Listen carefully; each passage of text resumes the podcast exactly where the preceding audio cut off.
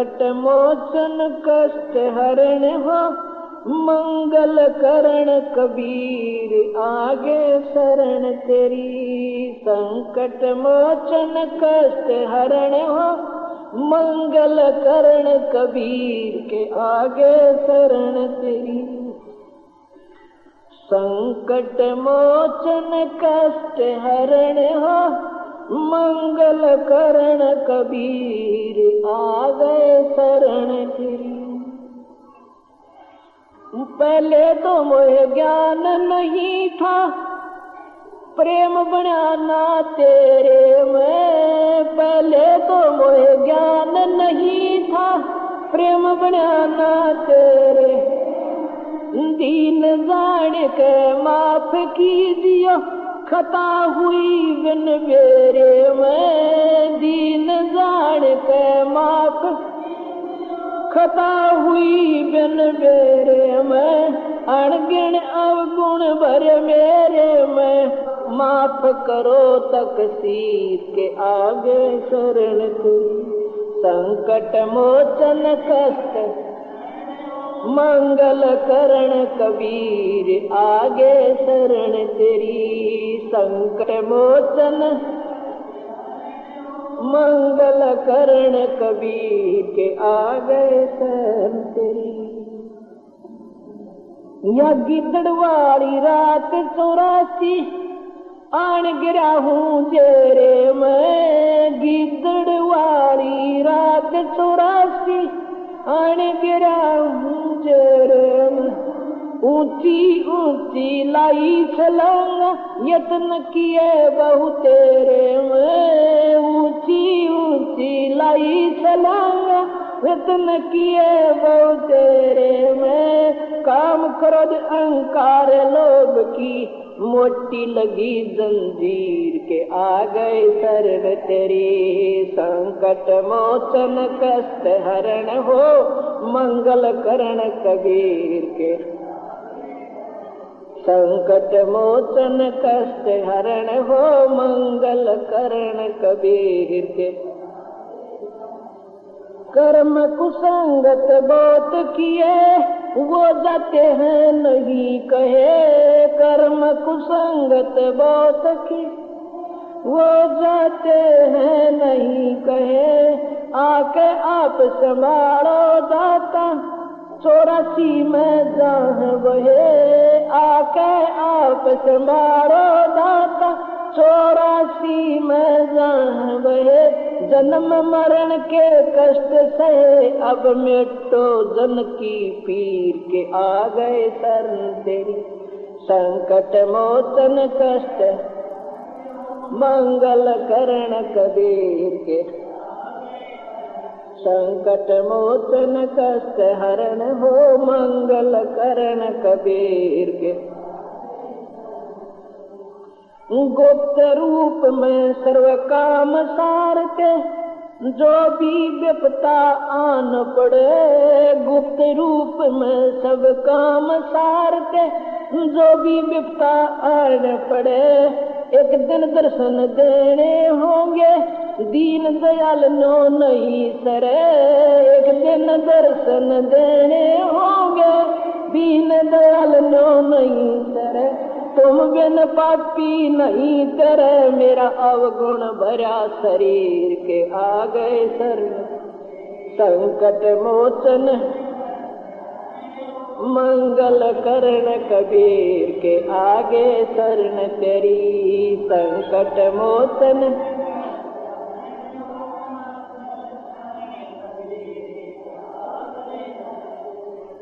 रजा तिरी से दादू नानक जी का सतलोक में वास हुआ। रजा तिरी से दादू नानक जी का सतलोक में वास हुआ। सौ सौ परसन उत्तर की ने जब धर्मदास के विश्वास हुआ। सौ सौ परसन उत्तर की ने तब धर्मदास के विश्वास हुआ। भगत के कारण खवास होया। जगी सुल्तानी की तकदीर के आ गए शरण से कट मोचन करण कबीर के आगे। संकट मोचन कष्ट हरण हो मंगल कबीर के आगे। पावचनों के लालच में या बंदर आड़ी मूछ गई। पावचनों के लालच में ये बंदर वाड़ी मूछ गई। मूछ खुले ना जान बचना ये ये कौन भई? मूछ खुले ना जान बचना ये साहेब या कौन रामपाल सतगुर शरण लई खाई शब्द दूध की खीर के आगे शरण ते। संकट मोचन करण कबीर के आगे। सत साहिब सतगुरुदेव की जय। दंडवतम गोविंद गुरु, बंधु अविजन सोए। पहले बे प्रणाम तिन, नमो जो आग ओवे। पुण्यात्मा आप जी का सौभाग्य है कि आप सतलोक आश्रम बरवाला, जिला हिसार, हरियाणा के अंदर आज सत्संग श्रवण करने के लिए उपस्थित हुए। पुण्यात्माओं इस दास ने सभी सदग्रंथों का अध्ययन किया। सभी पवित्र धर्मों के सदग्रंथों का तथा अन्य महापुरुषों के द्वारा दिए गए आध्यात्मिक अनुभव की पुस्तकों का गहन अध्ययन किया और वर्तमान के जितने संत, महंत, आचार्य, शंकराचार्य, मंडलेश्वर हैं, उनके सत्संग सुने उनको भी अच्छी तरह जाना। फिर उन दोनों का वर्तमान के या पूर्व के जितने ऋषि महर्षि आचार्य, शंकराचार्य, संत, महंत मंडलेश्वर हुए हैं, उनके अनुभव को देखा, सुना। और फिर अन्य सदग्रंथ जो हमारे सदग्रंथ हैं, पवित्र, प्रत्येक पवित्र धर्म के पवित्र सदग्रंथ हैं, उनसे उनको जाँच करके देखा। तो दास ने पाया कि उन ऋषि, में ऋषि आचार्यों और शंकराचार्यों का और संतों और महंतों का जो अपना अनुभव है, वो हमारे सदग्रंथों के विरुद्ध है, विपरीत है। उनकी साधना भी शास्त्र अनुकूल नहीं है। फिर मीडिया ने एक विशेष परोपकार किया पुण्यात्माओं के ऊपर, विशेषकर साधना टीवी ने।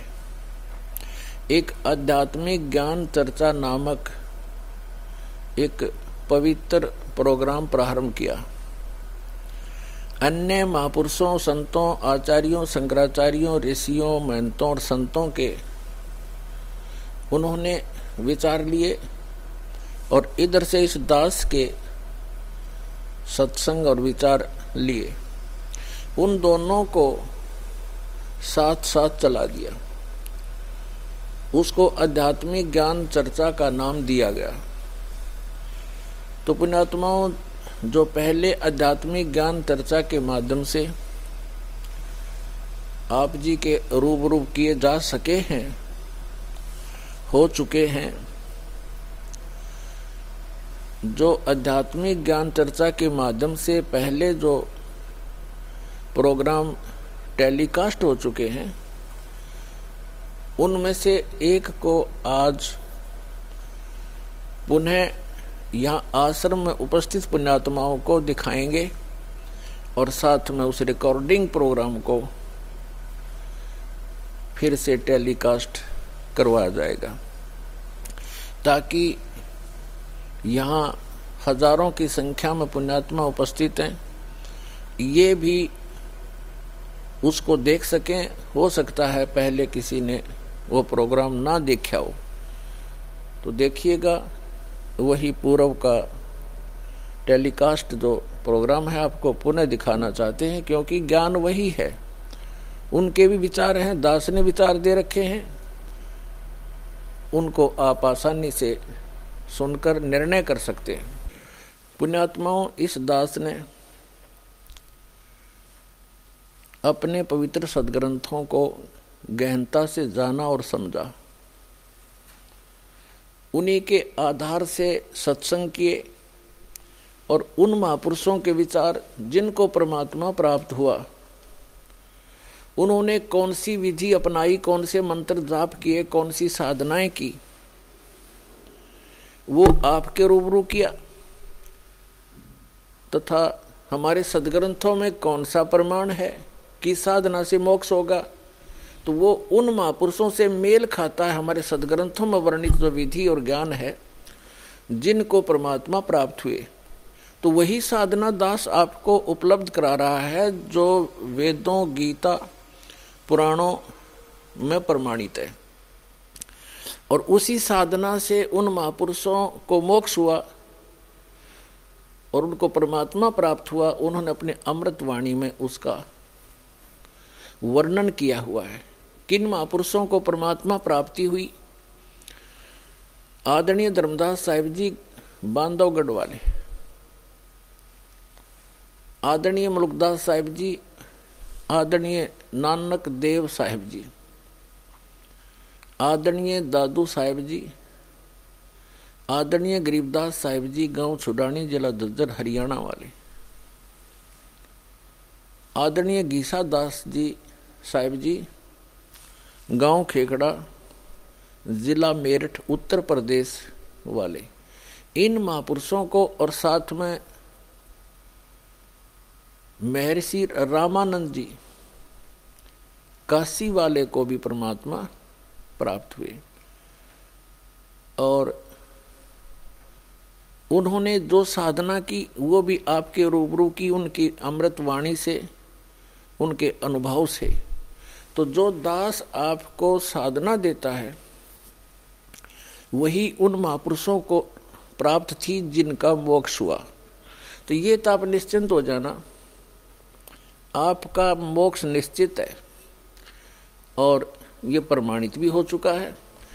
इस आध्यात्मिक ज्ञान को और आध्यात्मिक ज्ञान चर्चा को सुनकर देखकर आप देख रहे हो, प्रत्येक सत्संग में किस प्रकार ये उमड़कर नए श्रद्धालुओं की भीड़ आ रही है, दीक्षा प्राप्त कर रहे हैं और जो परमात्मा सुख दिया करते हैं हम सुना करते थे, आज वो सतलोक आश्रम बरवाला में इन सभी पुण्यात्माओं को प्राप्त हो रही क्योंकि कबीर इज़ गॉड। हम कबीर साहब के अनुयायी हैं और कबीर साहब किसी व्यक्ति विशेष का नहीं है, ये पूर्ण परमेश्वर हैं। सभी जीव उस कबीर परमात्मा के ही बच्चे हैं। वो आप सभी के लिए ही प्रयत्न करवा रहा है हम हम दासों से।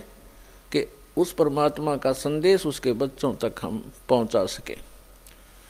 जितना हमारा सामर्थ्य है, उसके आधार से हम कोशिश कर रहे हैं। कृपा कबीर परमेश्वर जी की ही साथ है, तभी ये सफलता मिल रही है। अब आप देखिएगा, वो पूर्व टेलीकास्ट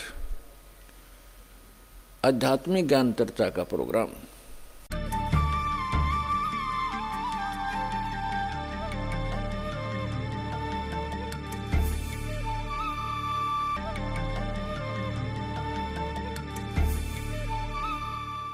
नमस्कार, मैं हूँ आपके साथ नेहा शर्मा और आप देख रहे हैं हमारा विशेष कार्यक्रम, आध्यात्मिक ज्ञान चर्चा। और आइए शुरुआत करते हैं कार्यक्रम की और जानते हैं विचार।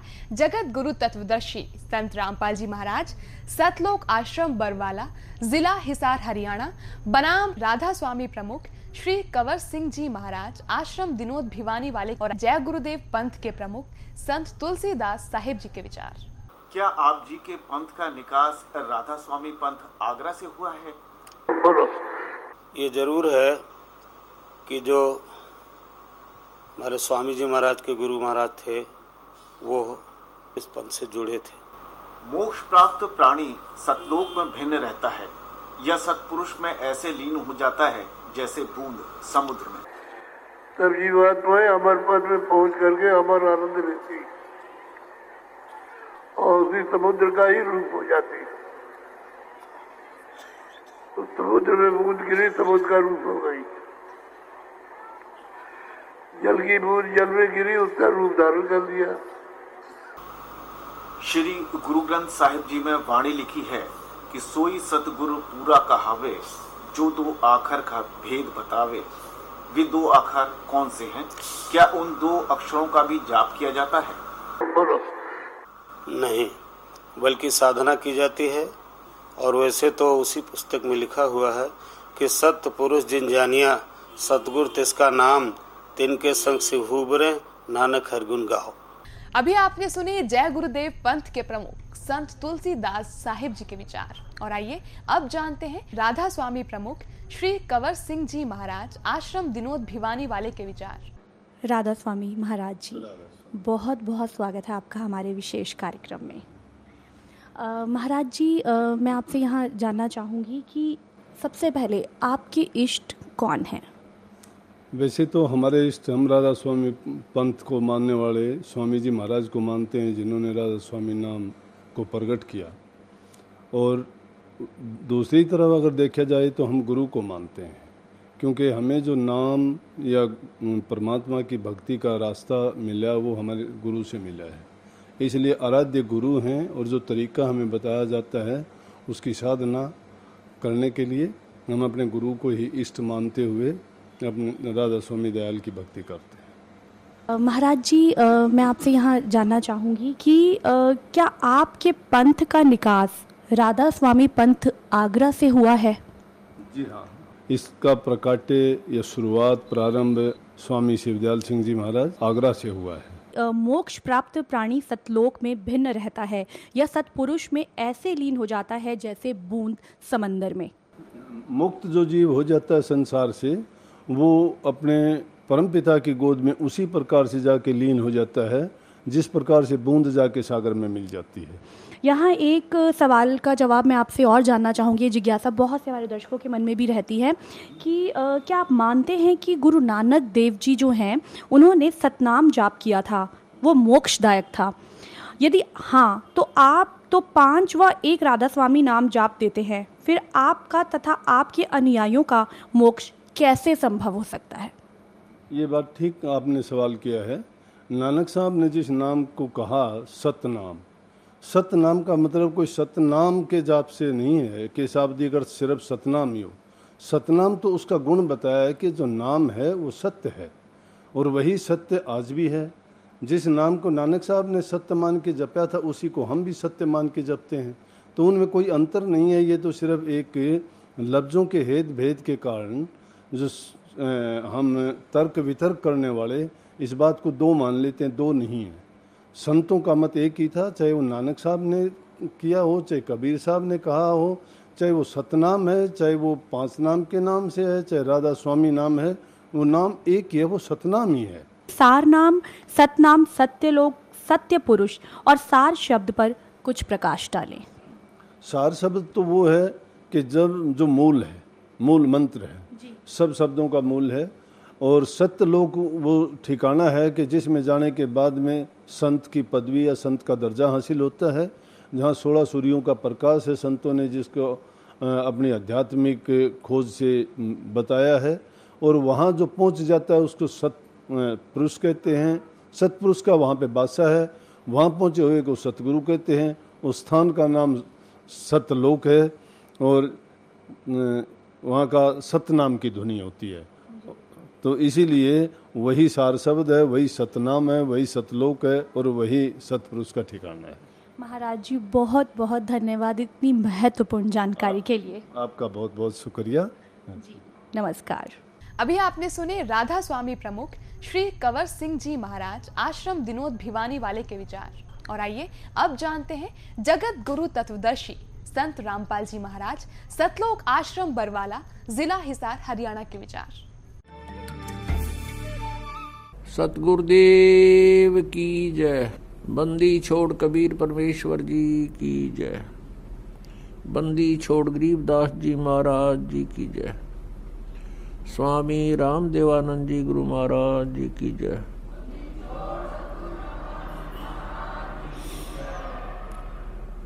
सत साहे। गरीब नमो नमो सतपुरुष को नमस्कार, गुरु की नहीं। सुर नर मुनि जन साधुआ संतों सर्वसदी नहीं। सतगुरु साहेब संत सब डंडो तुम प्रणाम आगे पीछे मद हुए तिनको जा कुर्बान। अब आपके सामने भगतमती बहन गीता, उर्फ़ सविता। इसका पूर्व का नाम गीता है, फिर हमने इसका नाम यहाँ पर सविता भी रखा। ये पहले ब्रह्म ब्रह्मा कुमारी संस्थान से जुड़ी हुई थी। और ये बता रही है बेटी के छह वर्ष की आयु से, छठी कक्षा से ही मैं परमात्मा पाने की तड़फ में ब्रह्मा कुमारी मिशन में शामिल होगी। मेरे माता पिता भी वहीं जुड़े हुए थे। हमारे ऊपर बहुत कैर टूटे। बहुत वर्षों तक वह साधना भी करते रहे। लेकिन वहाँ से कोई उपलब्धि नहीं हुई। परमात्मा की दया हुई। परमात्मा कबीर जी ने इस बेटी को शरण में लिया। अब इसको ज्ञान समझ में आने के बाद ये अपने को कितना ठगा सा महसूस कर रही है कि वो जीवन मेरा व्यर्थ चला गया। जो ब्रह्मा कुमारी पंथ से दीक्षित जो मेरा समय था दीक्षा का वो व्यर्थ गया। अब सुनिए उस बेटी के मुख कमल से। क्या शुभ नाम है बहन जी आपका? गीता वर्मा। संत रामपाल जी महाराज की शरण में आने से पहले आप कौन सी भक्ति करते थे? संत रामपाल जी महाराज की शरण में आने से पहले मैं ब्रह्मा कुमारी संस्था से जुड़ी हुई थी। मैं बचपन से ही सिक्स क्लास में थी, तब से ब्रह्मा कुमारी संस्था में जाने लगे थे। क्योंकि हमारे ऊपर बहुत ज़्यादा भूत प्रेतों का मेरे पूरे परिवार के ऊपर ही असर था। तो किसी ने हमें कहा भी वहाँ जाने से ठीक हो जाएगा। तो हम इसी उद्देश्य को लेकर के कि वहाँ जा कर के हम ठीक हो जाएँगे और हमारे परिवार में सुख शांति हो जाएगी। ये सोच कर के हम ब्रह्मा कुमारी संस्था से, मैं और मेरे माता और पिताजी, हम तीनों सदस्य उनसे जुड़े थे। वहाँ पर हम, करीबन हमने चौदह वर्ष तक वहाँ की सभी नियम मर्यादाओं को निभाते हुए, सब कुछ करते हुए वो सारी भक्ति, जैसा भी उन्होंने जो भी मेडिटेशन योगा जो भी बताया, वो सब किया। लेकिन उन सबको करने के बावजूद भी किसी भी तरह का कोई भी लाभ हमें नहीं हुआ। ना ही तो कोई हमारे ऊपर से भूत प्रेत का कोई असर ख़त्म हुआ और जो हमारी परिवार की जो समस्याएँ दिन प्रतिदिन बढ़ती ही जा रही थी, कोई भी कम होने का कोई नाम नहीं ले रही थी, हमारे ऊपर इतना ज़्यादा असर था इन चीज़ों का कि मेरे पिताजी खेती बाड़ी करते थे, वो जैसे भैंसे लेकर के आते थे, बैल लेकर के आते थे तो रात को उनको अच्छे से चारा वगैरह डाल के सब करके और सो जाते थे, सुबह देखते थे तो वो मरे मिलते थे। इस तरह से करके घर की ऐसी हालत हो गई थी कि हमें अगर नमक भी लाना पड़ता था तो उसके लिए भी सोचना पड़ता था कि ना लाए तो ही अच्छा है। इस तरह से करके हम बहुत ज़्यादा दुखी हो गए थे। तो उस दुखी होने की वजह से बार बार मेरा अंदर से आता था कि कहते हैं परमात्मा सुख के सागर हैं, वो सभी दुखों को काट देते हैं, वो दुख हरता, सुख करता है। लेकिन ये क्या हो रहा है? क्यों हमारे दुख नहीं कट रहे? क्यों हमें सुख शांति नहीं मिल रही? क्यों हमारी समस्याएँ हल नहीं हो रही? बहुत ज़्यादा हमारी समस्याएँ बढ़ती जा रही थी। तो उस भक्ति से हमें किसी भी तरह का कोई भी लाभ प्राप्त नहीं हुआ। फिर इस आहिस्ते आहिस्ते परमात्मा से विश्वास इन सब वजह से उठने लगा। मन में आया कि नहीं, यहाँ पे भगवान नहीं है। वो कहते हैं कि शिव परमात्मा है, लेकिन नहीं, ये परमात्मा नहीं है। अगर ये परमात्मा है तो फिर परमात्मा दुख हरता, सुख करता नहीं है। इस तरह की बहुत सारी उलझने हमारे माइंड में चलती रही, जिससे हम परमात्मा को ढूँढने की एक इच्छा और प्रबल होने लगी कि नहीं, परमात्मा कोई और है, कहीं और है। कहाँ हैं? तो इसी कसमकस में लगभग चौदह वर्ष वहाँ पर बीत गए। ये सोचते सोचते कि शायद कभी हल हो जाए। वहाँ पर जितनी भी बड़ी दादियाँ, बड़े भाई जो भी थे, सबसे हम पूछते थे कि ऐसी समस्या है, ऐसा हो रहा है तो अब हम क्या करें, अब हम क्या करें? तो वो जैसा भी उसका बताते थे कि आप मेडिटेशन कीजिए, आप एक ही टाइम में और एक ही जगह पर बैठ कर के लगातार तीन महीने तक, सवा महीने तक इस तरह से मेडिटेशन कीजिए। आप मौन व्रत रखिए। आप इस तरह से सुबह अमृत वेले उठ करके आप मेडिटेशन कीजिए। तो वो सब करने के बावजूद भी समस्याएँ बढ़ती ही जा रही थी। कोई भी समस्या हमारी हल नहीं हो रही थी। मैं जी संत रामपाल जी महाराज की शरण में कैसे आए संत रामपाल जी महाराज जी ने हम पे 20 अप्रैल 2006 में दया की कि हम उनकी शरण में आए। उससे पहले मेरे जो फूफा जी थे, उन्होंने गुरु जी से नाम उपदेश लिया था और वो भी एक बहुत अच्छी एक घटना घटी थी जो परमात्मा कहते हैं कि सुख के माथे सिला पड़े जो नाम हृदय से जाए, बलिहारी उस दुख की जो पल पल नाम रटाए। तो मेरे फूफा जी जो थे, वो एक अर्जी निवास थे। उनसे अचानक से कोई गलत रजिस्ट्री किसी ने करवा ली थी। तो जिसकी वजह से उनके ऊपर छः महीने की सज़ा और एक लाख रुपए का जुर्माना हो गया था। जैसे ही उनको संत रामपाल जी महाराज की किताब मिली, उन्होंने उस किताब को पढ़ा और किताब पढ़ने के बाद वो गुरु जी की शरण में आए, उन्होंने नाम उपदेश लिया। आज जैसे कि उनको किताब मिली, अगले दिन उन्होंने नाम उपदेश लिया और तीसरे दिन ये फाइनल था कि उनको ये सज़ा मिलनी है। उन्होंने गुरुजी से प्रार्थना की कि गुरुजी ऐसे ऐसे हुआ है। तो गुरुजी ने कहा कि, बेटा, अगर आप सच्चे हो तो परमात्मा साथ हैं। जैसे ही वो कोर्ट के अंदर गए तो एकदम से जज ने बोला कि आपके ऊपर कोई केस नहीं होता है और आप फरी हैं। उनको बाइज्जत बरी कर दिया गया। इस बात से मेरे, हमारी हालत जो घर की बहुत ज़्यादा ख़राब हो रखी थी तो मेरे पिताजी उनके पास, मेरे फूफा जी के पास सोनीपत में सब्ज़ी की दुकान उन्होंने की थी। तो फिर फूफा जी ने उनको बताया कि ऐसे ऐसे मेरे ऊपर समस्या आई थी गुरु जी की दया से ठीक हो गई है तो आप भी नाम उपदेश ले लीजिए। तो मेरे पिताजी ने सोचा कि ठीक है, बाकी सब जगह भक्ति और देवी देवताओं की करके और ब्रह्मा कुमारी संस्था में भी इतने वर्षों तक रह करके सब देख लिया, लेकिन किसी चीज़ से कोई लाभ नहीं हो रहा तो यहाँ भी देख लेते हैं। तो पिताजी ने नाम उपदेश ले लिया। जैसे ही मेरे पिताजी ने नाम उपदेश लिया, परमात्मा बंदी छोड़ सदगुरु रामपाल जी महाराज की इतनी दया हुई कि उनके शरीर में भी और उनके मन में भी इतनी एकदम शांति और इतना उजाला सा उन्होंने फील किया कि जैसे एक मुर्दे के अंदर जाना चाहती हैं। उसके बाद उन्होंने मेरे माता जी को नाम उपदेश लेने के लिए कहा तो माता जी ने भी नाम उपदेश ले लिया। फिर उन्होंने मुझे कहा, जब भी मैं कभी घर पे मिलने के लिए आती थी माता पिता से तो वो हमेशा मुझे गुरु जी के बारे में बताते थे कि आप एक बार चल कर देखिए, आप वहाँ से नाम उपदेश ले लीजिए। तो मैं पिताजी की किसी भी बात को एक्सेप्ट नहीं करती थी। मैं कहती थी, नहीं, मुझे गुरुओं के चक्कर में नहीं पढ़ना है, मैं ठीक हूँ। लेकिन मैं अंदर से सेटिस्फाई भी नहीं थी अपने रास्ते से। अपने उस संस्था में ज्वाइन करने से वहाँ से भी मैं सेटिस्फाई नहीं थी, लेकिन मैं जैसे गुरुओं के बारे में सुना था, बहुत कुछ कभी नेगेटिव कभी पॉजिटिव सुनते रहते थे। तो उसकी वजह से मेरा विश्वास नहीं था गुरुओं पे तो मैंने कहा था, मुझे गुरुओं के चक्कर में नहीं पड़ना। तो एक दिन परमात्मा की रजा हुई कि मेरे माता पिता अचानक से वो अपने काम के लिए खेत में गए तो वहाँ पर गुरु जी की जो संत रामपाल जी महाराज अमृत जल देते हैं तो वो अमृत जल की बोतल उनके मंदिर में रखी हुई थी। उस अमृत जल की बोतल को देख करके मेरी इच्छा हुई कि मैं इसको पी लूँ। तो मैंने उसे पिया। मेरे ऊपर जो भूत प्रेतों का असर था, उसको पीने से मेरे को बहुत, एकदम बहुत शांति और बहुत रिलैक्स महसूस हुआ। फिर मैं मैं गुरुजी की जो तस्वीर थी, वो गोदी में लेकर के बैठ गई और मैं बहुत रोई बहुत रोई। मैं इसलिए रोई कि परमात्मा को पाने के लिए मैं इतने वर्षों से भटक रही हूँ। गुरु जी आप कहते हो कि कबीर साहेब परमात्मा है और ब्रह्मा कुमारी संस्था वाले कहते कि शिव परमात्मा है। आखिर परमात्मा कौन है? कहाँ है? जिसकी तलाश में आज तक हम भटक रहे हैं। आप कहते हो कि परमात्मा सुख देने वाले हैं। फिर हमें सुख क्यों नहीं मिल रहा? इस तरह से मैं गुरु जी की शरण में बहुत बहुत ज़्यादा रोई। तो वहाँ रोते रोते ही मैं सो गई। तो बंदी छोड़ कबीर साहब गुरु जी के रूप में आए और सपने में ही उन्होंने मुझे प्रथम मंत्र दिया।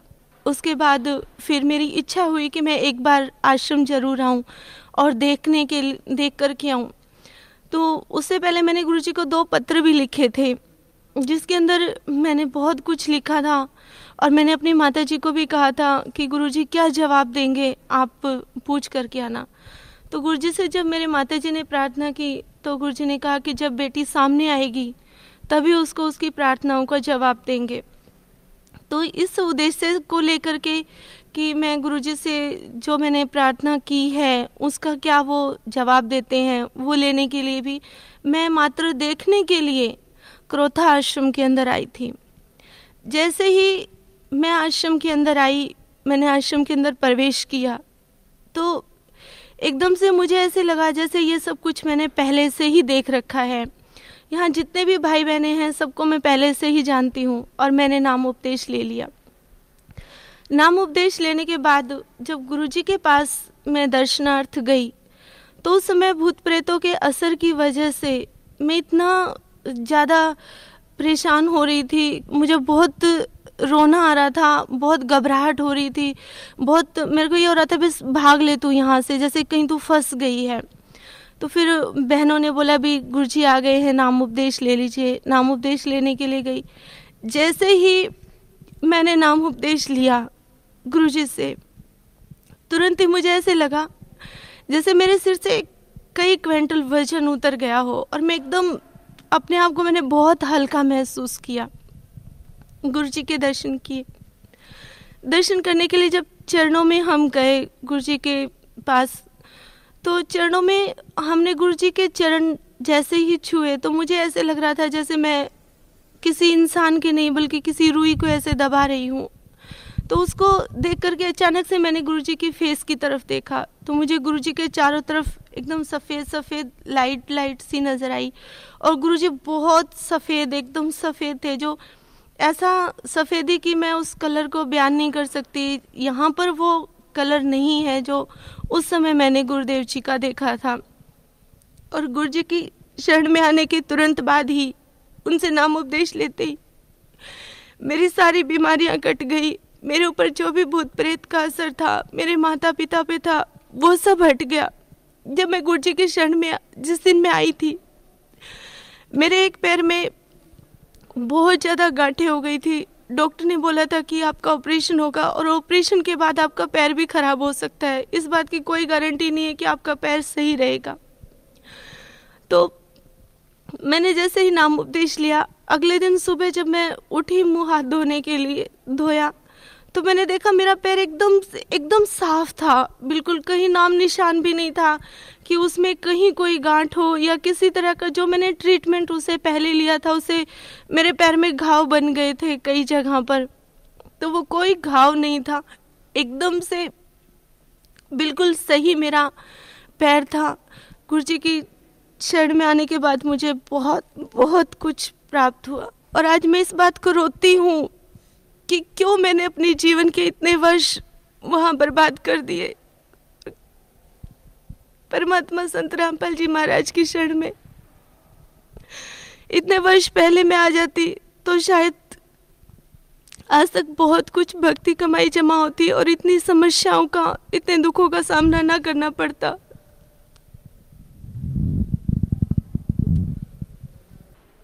लेकिन अब मेरे पास कोई शब्द नहीं है। कि जिसके लिए मैं परमात्मा का शुक्र कर सकूँ, बंदी छोड़ सतगुरु रामपाल जी महाराज का, कि उन्होंने इतनी बड़ी दया, इतनी असीम कृपा हम पे की, कि जो अपने श्री चरणों में ले लिया। गुरु जी के शरण में आने के बाद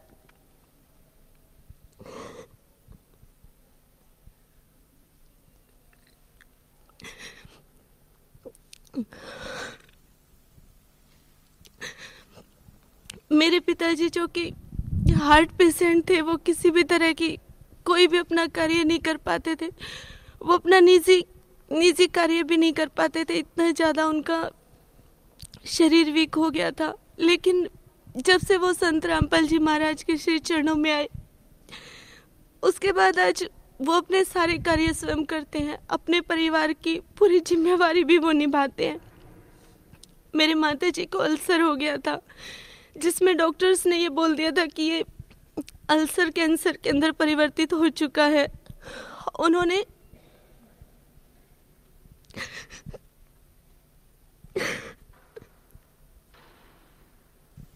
जो भी टेस्ट किए थे, उन सबसे उन्होंने कहा कि 99 परसेंट आपको कैंसर है। लास्ट में हम एक टेस्ट और करेंगे जो मांस का टुकड़ा लेकर के होगा। उस समय हमें लग रहा था कि अब मम्मी नहीं बचेंगे, वो खत्म हो जाएँगे। लेकिन गुरु जी से प्रार्थना की तो गुरु जी ने कहा कि अगर भक्तों को कैंसर होगा तो आम इंसानों का क्या होगा?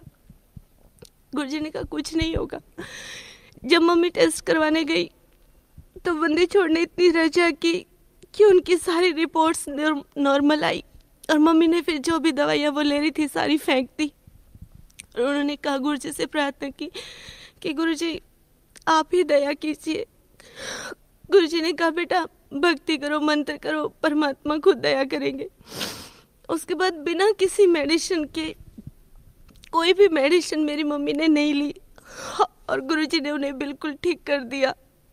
आज उन्हें देख करके कोई ये नहीं कह सकता कि उन्हें किसी तरह का कभी कोई इतनी बड़ी प्रॉब्लम भी हुई होगी।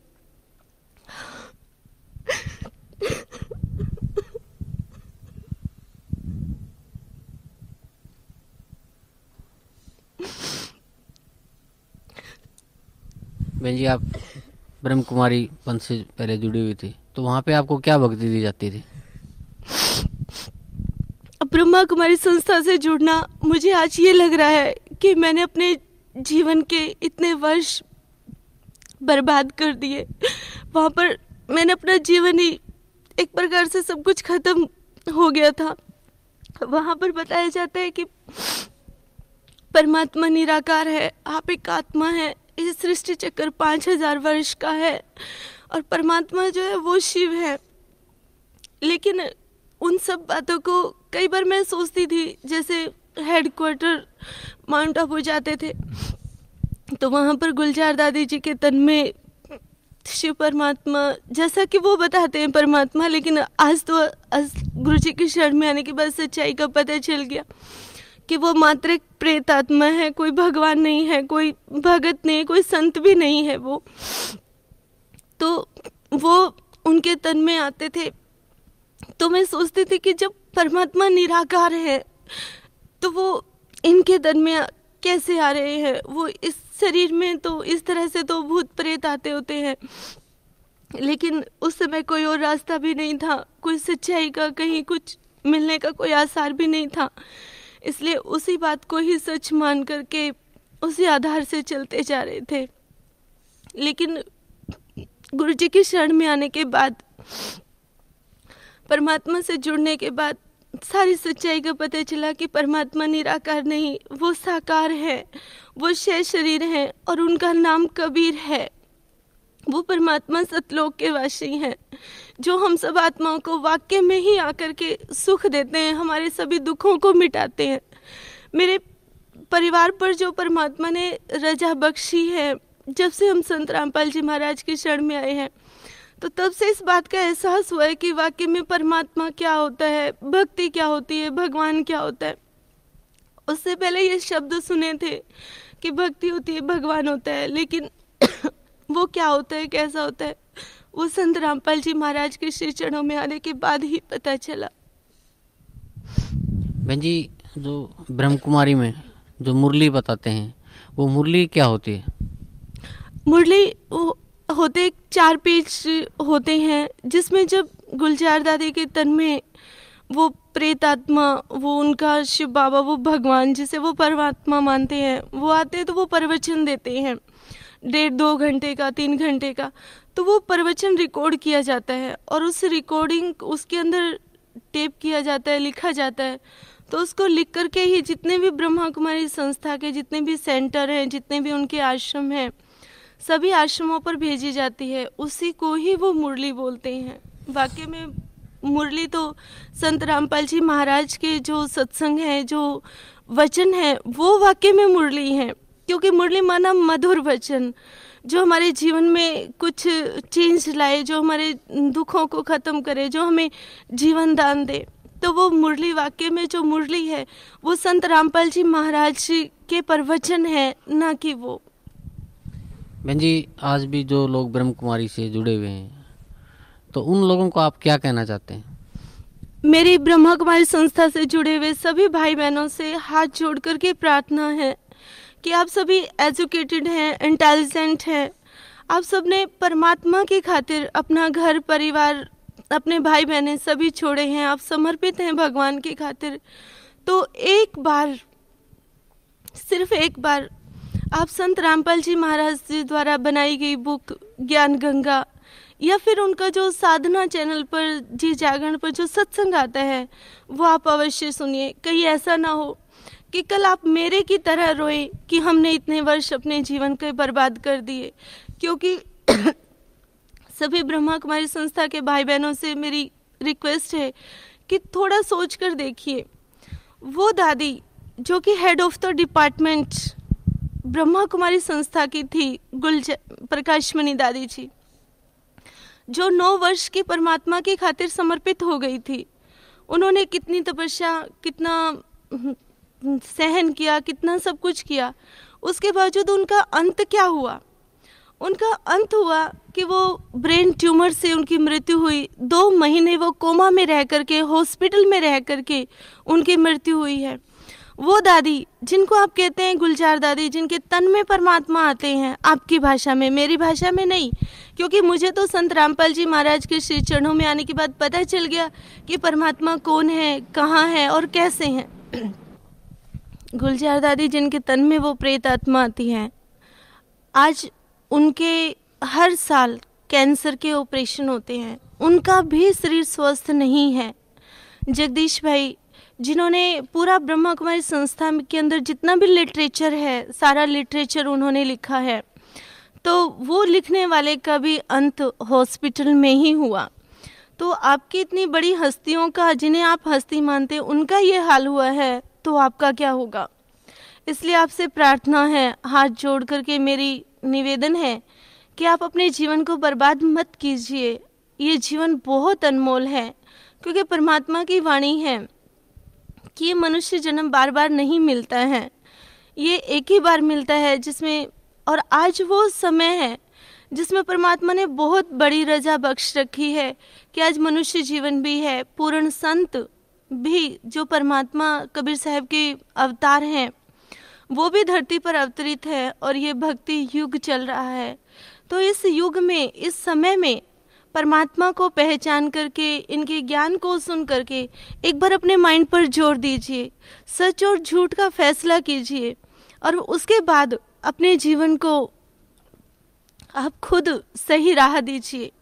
मेरी आपसे रिक्वेस्ट है कि बहाव में मत बहिए भाव में बह जाना कोई इंसान का कर्म नहीं होता है क्योंकि परमात्मा ने हमें माइंड दिया है, वो सोचने के लिए ही दिया है।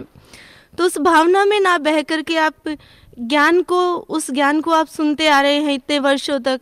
आप संत रामपाल जी महाराज के, मेरे पूर्ण परमात्मा कबीर साहिब के ज्ञान को भी आप एक बार सुनिए और स्वयं आप इस बात का फैसला कर लेंगे कि आज तक जितने भी वर्ष आपने ब्रह्मा कुमारी संस्था में लगाए हैं, वो सारे वर्ष, वो जीवन आपने अपना बर्बाद कर दिया। और अब भी वक्त है अब भी संत रामपाल जी महाराज की शरण में आकर के अपने जीवन को सफल कर लीजिए। और आपके जीवन का जो मेन उद्देश्य है, जिसको लेकर के आप समर्पित हुए हैं, भगवान को पाना। तो वाक्य में परमात्मा को आप संत रामपाल जी महाराज के श्री चरणों में आने के बाद ही पा सकते हैं। और कहीं पर भी ब्रह्मा कुमारी संस्था तो क्या दुनिया के किसी भी कोने में किसी भी भक्त, महंत, संत किसी के भी श्री चरणों में कहीं पर भी आप परमात्मा को नहीं पा सकते हैं। ये हंड्रेड परसेंट गारंटी है कि परमात्मा को अगर आपने पाना है, अपने जीवन को सफल करना है, मोक्ष अगर आपको चाहिए तो केवल और केवल संत रामपाल जी महाराज के श्री चरणों में ही है। इसलिए आप अपने जीवन को बर्बाद मत कीजिए। इस ज्ञान को एक बार सुन करके अपने जीवन को सफल कीजिए।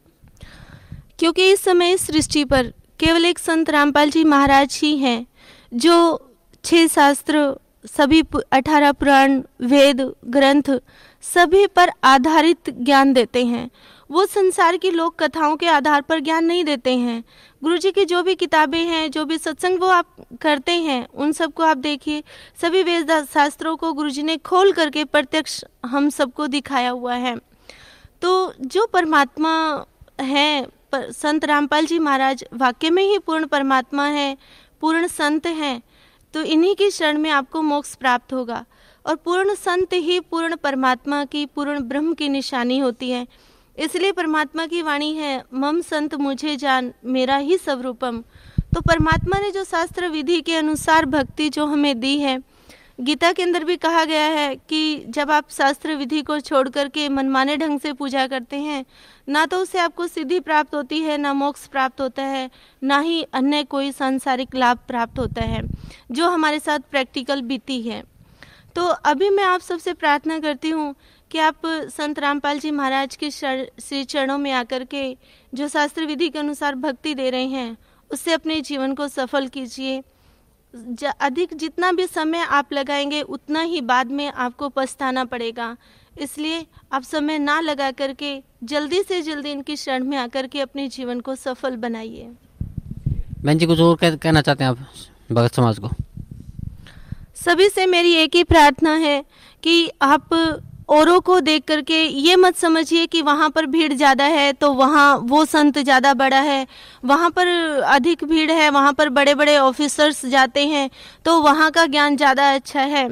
लेकिन ये परमात्मा की शरण में, संत रामपाल जी महाराज की शरण में आने के बाद आपको इस बात का एहसास होगा कि आप आज तक जहाँ भी आप लगे हुए थे, जहाँ पर भी आपने अपने जीवन को लगाया हुआ था, वो सब आप बर्बाद कर रहे थे। और सॉलिड ज्ञान जो हंड्रेड परसेंट सच है। संत रामपाल जी महाराज ने जो हमें ज्ञान दे रखा है, उसमें कहीं कोई भी चूक नहीं है। किसी भी तरह का कोई भी संशय क्रिएट नहीं होता है। संत रामपाल जी महाराज का ज्ञान जब आप सुनेंगे, जब उनकी बनाई गई बुक्स को, उनके आध्यात्मिक लिटरेचर को जब आप पढ़ेंगे तो अपने आप जो सवाल आपके माइंड में कभी उठे भी नहीं है, उन सवालों का भी जवाब आपको हंड्रेड परसेंट और हज़ारों उदाहरणों के साथ हज़ारों प्रूफ के साथ परमात्मा संत रामपाल जी महाराज देते हैं। तो उसे आप सुनिए देखिए समझिए और परमात्मा ने आपको माइंड दिया है। उस माइंड का आप इस्तेमाल कीजिए अपने जीवन को सफल कीजिए। धन्यवाद बहन जी आपका बहुत बहुत धन्यवाद। आप जी ने सुना बेटी गीता उर्फ़ सुविता के जो ब्रह्मा कुमारी संस्थान से जुड़े हुए थे वो विचार, अब कैसे रो रही है ये बेटी उस गए समय को? तो पुण्यात्माओं, ये बातें बहुत गहनता से सोचने की है, विचार करने की है, देर ना करो। ये मनुष्य जीवन ऐसे नहीं मिलता। क्या स्वार्थ है इस बेटी का? आपके लिए तड़प रही है कि मैं, मेरे की तरह वो भी मिसगाइड हुए बैठे अपना जीवन नाश करें। वो प्रेतों की मंडली है और कुछ नहीं है वहाँ पर। अर्थात जितने भी मरे हुए प्रेत हैं, वो सभी वहाँ घूम रहे हैं। और वहीं पर ये भोली आत्मा श्रद्धालु रह रही है। तो वो शास्त्र विरुद्ध साधना है। जिसको बाबा शिव मानते हैं, वो काल है। गीता का ज्ञान उस काल ने दिया था। और ये उसी को भगवान मानकर पूज और पुजवा रहे हैं। तो देर ना करो, सतलोक आश्रम बरवाला में आओ, अपना कल्याण कराओ। और अब सुनिएगा से सत्संग जो पहले टेलीकास्ट हो चुका है, आपके रूबरू करते हैं।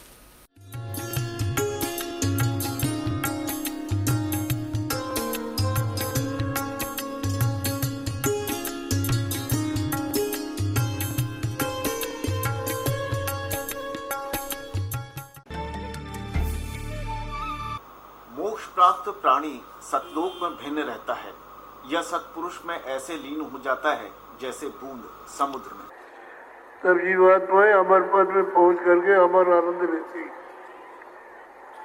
और उसी समुद्र का ही रूप हो जाती। तो समुद्र में बूंद गिरी समुद्र का रूप हो गई। जल की बूंद जल में गिरी, उसका रूप धारण कर लिया। मोक्ष प्राप्त प्राणी सतलोक में भिन्न रहता है या सतपुरुष में ऐसे लीन हो जाता है जैसे बूंद समंदर में। मुक्त जो जीव हो जाता है संसार से वो अपने परमपिता की गोद में उसी प्रकार से जाके लीन हो जाता है जिस प्रकार से बूंद जाके सागर में मिल जाती है। अब ये कहते हैं कि सतलोक में प्रकाश ही प्रकाश है नूर ही नूर है वह सतपुरुष नहीं है। और आत्मा जब उसमें पहुँच जाती है तो ऐसे मिल जाती है जैसे बूंद समुद्र में, यानी जैसे डूब कर मरना होता है। तो पुणात्मा पहले तो ये इंटरेस्ट किसी का हो नहीं कि उसमें जाकर मरा, डूब के उसमें एक रस हो जाए यही प्रत्यक्ष उदाहरण बता दिया, अगर कोई नो कहे, समुद्र में भगवान है चलो कूद छलांग लगाओ, कितने मरेंगे, एक आधा बोड़ा वैसे चला जाओ उसमें। नहीं तो समझदार व्यक्ति ने कहा वाह विवाह, भगवान को तो कहते हैं, उसके दर्शन करते हैं, उसके रोमकूप में, करोड़ सूर्य, करोड़ चंद्रमा में ला दे, ऐसी रोशनी है, परमात्मा की वाणी में तो ऐसा लिखा, कबीर जी की वाणी में। और वहाँ चले गए, हंस उसके चौर करते हैं भगवान के, फिर निराकार के चौर कैसे करेंगे? और फिर ये बताते हैं कि एक समय सावण सिंह जी ने कथा सुना रखी है कि एक इंद्रमती नाम की रानी थी। और कबीर साहब के समय में हुई, वैसे तो इन्हें पता ही नहीं कहेगा वो कब हुई थी, कब परमात्मा आए थे। फिर भी इन्होंने जैसा जोड़ जुगाड़ करके ज्ञान दिया, वो ज्ञान समझते हैं। और रानी इंद्रमती कबीर साहब की शिष्या थी। कबीर साहब तो पहले जाकर समुद्र में लीन हो गए उस सतपुरुष में। और पीछे थे इंद्रमती रानी जब गई तो ये क्या बताते हैं? उसमें डूब का मरण गई जब वह पीछे से तो वहाँ क्या देखा कि कबीर साहब को की पदवी देखी, वहाँ पर वो तो सतपुरुष है। तो वह इंद्रमती रानी कहती है कि, हे भगवान, आप सचमुच, आप तो अकाल मूर्त हो, आप तो सतपुरुष हो, और मुझे पहले पता चल जाता तो मैं आपकी सेवा नहीं करती। अब देखो इनकी अकल। इनके विधान अनुसार, राधा स्वामी वालों के विधान अनुसार, जय गुरुदेव वालों के विधान अनुसार, यदि ये माने कि वो पहले कबीर साहब लीन हो गए सतपुरुष में, उस नूर में, समुद्र में, और पीछे इंद्रमती उसमें समा गई तो फिर बात कैसे करी उन्होंने वहाँ जाके?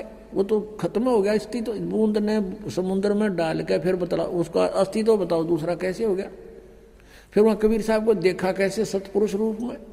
वास्तविकता ये है कि Kabir is God, Kabir is supreme God, यह सतपुरुष है, अविनाशी गॉड। और ये वहाँ परमात्मा अपने करोड़ सूर्य मिला दे करोड़ चंद्रमा से रोमकूप की एक शोभा, ऐसा रूप है मालिक का। और वहाँ जाके इंद्रमती ने सचमुच देखा, परमात्मा आप तो सचमुच सतपुरुष ही थे। हमारी बुद्धि इतना काम नहीं कर थी, हम आपको पहचान लेते। वास्तविकता तो ये सच्ची है, लेकिन इनकी छुरी गलत है कि वो भी कबीर साहब पहले लीन हो गए, पाँच इंद्र मती रानी लीन होगी फिर वो बतलाओगे क्योंकि आपस में बातें कैसे करेंगे? लेकिन इनका अज्ञान और करोड़ों अनुयायी इन नकलियाँ के पीछे लाग रहे हैं। इनको परम धनी मान के, क्योंकि श्रद्धालुओं की श्रद्धा ये होती है गुरु जी जो बोलने वह सही है। इसका दुरुपयोग किया इन नकलियों ने। इनको बर्बाद कर डाला, बोली आत्माओं का जीवन नष्ट कर दिया। अब देखो, सावन सिंह जी के वचन, संत मत भाग प्रकाश चार, इसके ही दो सौ चौसठ पृष्ठ पे लिखा है। दो सौ चौसठ पृष्ठ पे आप देखेंगे। दो सौ चौसठ पृष्ठ। संत मत भाग प्रकाश चार है। एक सत्संगी ने सावण सिंह जी से पूछा, सावण सिंह जी कौन है? ये है सच्चा सौदा के खेमामल सिंह, सामस्ताना बिलोचिस्तानी के गुरु जी ये सावण सिंह जी, इससे प्रश्न किया, सत्संगी ने, हजूर, संतों की पदवी कहाँ तक है? महाराज जी, सावण सिंह जी उत्तर देते हमारे इतनी बुद्धि और अकल नहीं कि हम संतों की पदवी को समझ सके। फिर भी सुनो, रानी इंदुमती कबीर साहब के समय में हुई थी। पहले कबीर साहब मालिक में जाकर विलीन हुए। देखना, फिर रानी हुई।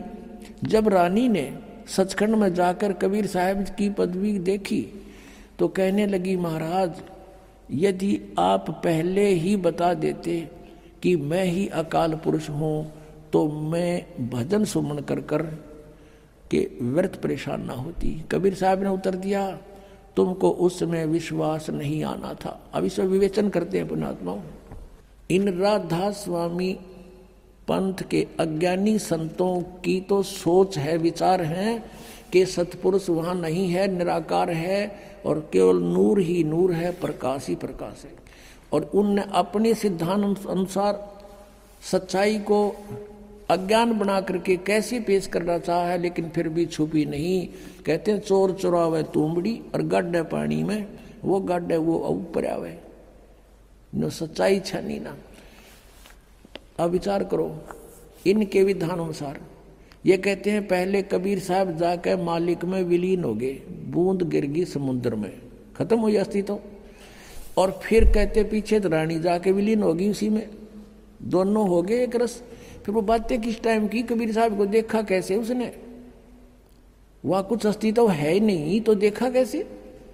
सच्चाई तो यही है कि सचमुच कबीर साहब वहाँ परमात्मा स्वरूप, सतपुरुष रूप में ये खुद ही मालिक हैं। जैसे स्वामी रामानंद जी ने कहा, दोहू ठोड़ है एक तू और भया एक से दो, और गरीब दास हम कारणे आए हो तुम मग दो। ये स्वयं भी कहते हैं, कबीर परमेश्वर, हम ही अलखला है, कुतुब गोस और पीर, गरीब दास खालक जनी हमारा नाम, कबीर। ए स्वामी, सृष्टा में, और सृष्टि हमारे तीर, दास गरीब अधर बसू। कबीर साहब कहते हैं अधर रहूँ ऊपर, और मेरा नाम कबीर। और ये अज्ञानी कह रहे हैं कि कबीर साहब पहले लीन हो गए पाँच छह इंद्रमती होगी। फिर बातें किस कैसे करी उन्हें अरे कुछ तो दिमाग पर ज़ोर दो। चलो वो पहले वाले तो गए बाढ़ में, अब तो तुम तो बचो। शेष जो बचे, फंस रहे उनके नकलियों गए पीछा छुटाओ और अपना कल्याण कराओ। ये बार बार समय नहीं मिलता। अब एक तो यहाँ प्रमाण दे रखे उन्होंने, और दिखाते हैं। एक सौ नवासी पृष्ठ पे इसी के। संत मत प्रकाश भाग चार के एक सौ नवासी पृष्ठ पे देखो। अब सावन सिंह जी उत्तर दे रहे हैं। इसी तरह रानी इंदुमती थी। जब उसको कबीर साहब सचखंड ले गए तो उसने वहाँ जाकर देखा कि कबीर साहब ही सतपुरुष हैं। कहती हैं, हाय हाय, अगर आप मुझे इतना बता देते कि मैं ही सतपुरुष हूँ तो क्या मैं आपकी सेवा नहीं करती? कहते हैं, तुझे विश्वास नहीं आता, अब तू यहाँ आ गई है, तेरी मर्ज़ी कह ले।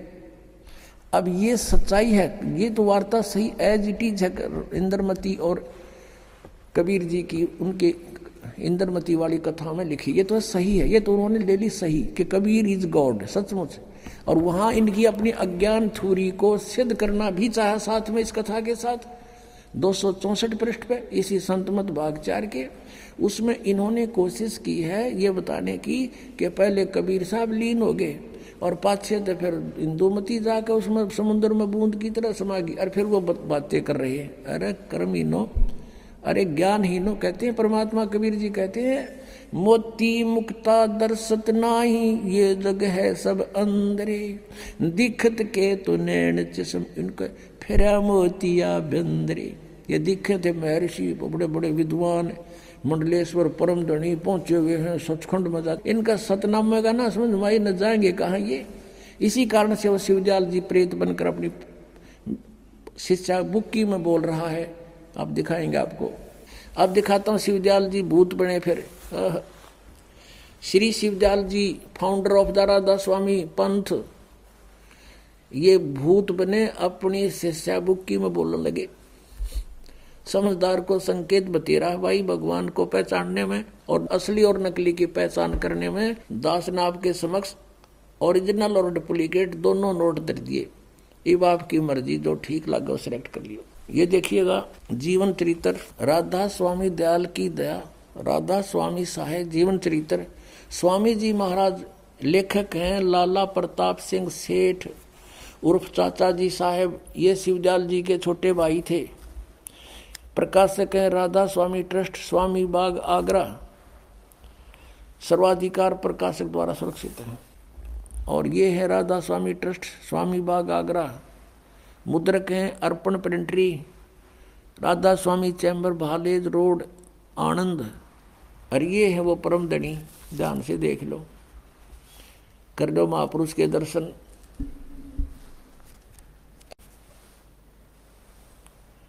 ये है परम पुरुष, पूर्ण धनी, अजूर स्वामी जी महाराज। अब देखो, इसके हम चलते हैं प्रश्न नंबर इनका कोई गुरु नहीं था, पहले तो ये स्पष्ट करते हैं। ये देखिएगा, जीवन चरित्र स्वामी जी महाराज का है, अट्ठाईस पृष्ठ पे। स्वामी जी महाराज का कोई गुरु नहीं था। और न किसी से उन्होंने परमार्थ का उपदेश लिया। अब गुरु बिन माला फेरते गुरु बिन देते दान। गुरु बिन दोनों निष्फल है, पूछो वेद प्राण, ये परमात्मा का आदेश है, देखना इसकी क्या दुर्गति हुई। अब आते हैं पृष्ठ। अठहत्तर पे है। पृष्ठ अठहत्तर पर जीवन चरित्र। अब इकहत्तर नंबर वचन है, इनके गीता कैसे वचन है, सवा सौ वर्ष, डेढ़ सौ वर्ष से चल रहे हैं ये न्यू के न्यू न्यू ना सोचियो कि ताज़ा बने आइयो अब बुक्की जी का, कि जो शिवो जी की छोटी बहन थी, थोड़ा सा हाल लिखा जाता है।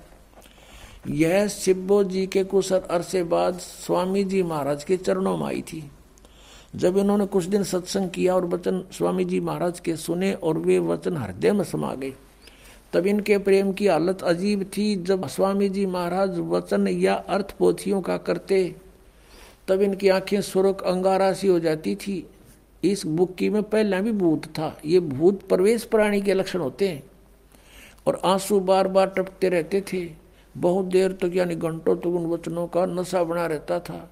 जब स्वामी जी महाराज कथा से फुर्सत पाकर हुक्का पीते थे, या और कसर रहेगी परम धनी की, हुक्का पीते थे, या अभ्यास का रस लेते थे,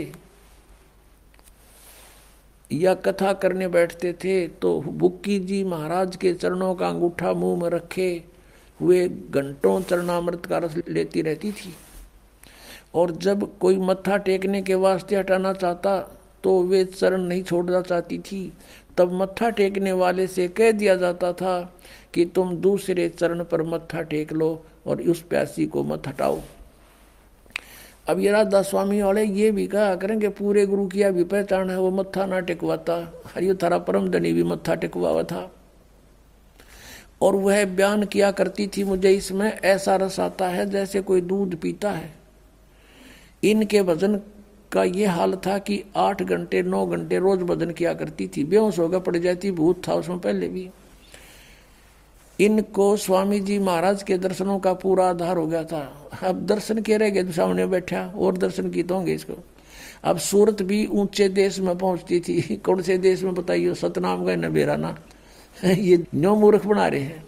जब स्वामी जी महाराज अंतर ध्यान हुए, तब बुक्की जी की यह कैफियत हुई कि दिन रात बेहोश पड़ी रहती थी। स्वामी जी की मृत्यु के बाद या फिर भूत, उसमें प्रवेश रहा और दो दो दिन हाजत ज़रूरी को भी रफा करने नहीं जाती थी, फ्रेश होने भी नहीं जाती थी।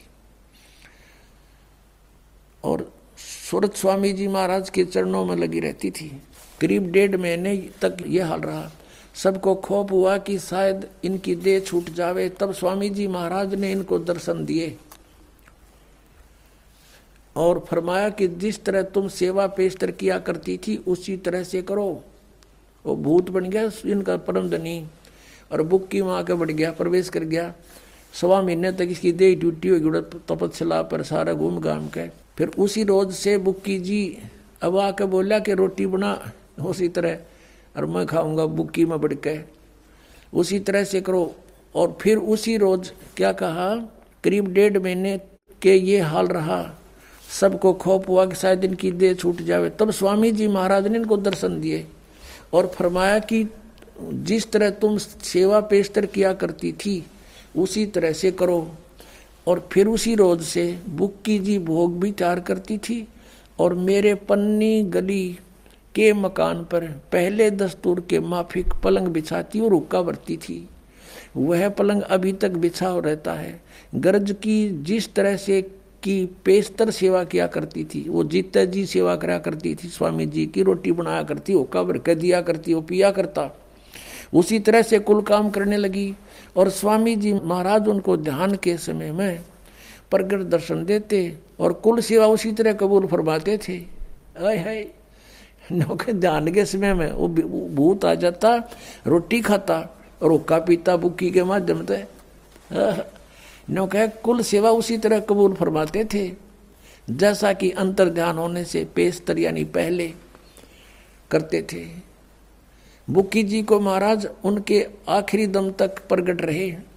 उसका माया प्रवेश रहे, वो आखिरी दम तक प्रकट रहे उसमें। यहाँ तक कि जिस किसी को जब कोई बात स्वामी जी महाराज से अर्ज़ करनी होती थी तो वे बुक्की जी के ज़रिए से दरफ्यात कर लिया करते थे। बुक्की जी में इंटरनेट लग गया। हाँ उसमें बोला करता भूत। यानी बुक्की जी अभ्यास के समय स्वामी जी महाराज को प्रकट करके हम कलाम हुआ करती थी। अब यह इनकी चतुरता है, थोड़ी उलझाने के लिए। इस नियाजमंद को भी जब कभी भीड़ के समय पर घबराहट होती थी, यानी कोई मुसीबत आ जाती थी, लेखक प्रताप सिंह, उसका छोटा भाई कह रहा शिवजाल जी का, कि किसी तरह से अकल काम नहीं देती थी, तब बुक्की जी के ज़रिए से उस इंटरनेट ने खोल लेता जाके। तब बुक्की जी के ज़रिए से स्वामी जी महाराज का हुक्म लिया करता था। और जैसा हुक्म होता था, उसी तरह मुआफिक बंदा कारबंद होता था। बुक्की जी का फरियाद लगाते, बुक्की में बैठा था भूत। वो जैसे उनको बता देता, कहते, उसी तरह हम क्या करते थे? अब Pratap Singh ji writer of this जीवन चरित्र, अपने बड़े भाई शिवदयाल जी का जीवन चरित्र का लेखक, उसका छोटा भाई प्रताप सिंह है, वो कहता है कि जब मेरे ऊपर कोई मुसीबत आ जाती थी तो बुक्की जी में जाकर इंटरनेट ऑन कर लेता था, अर्ज़ करता था।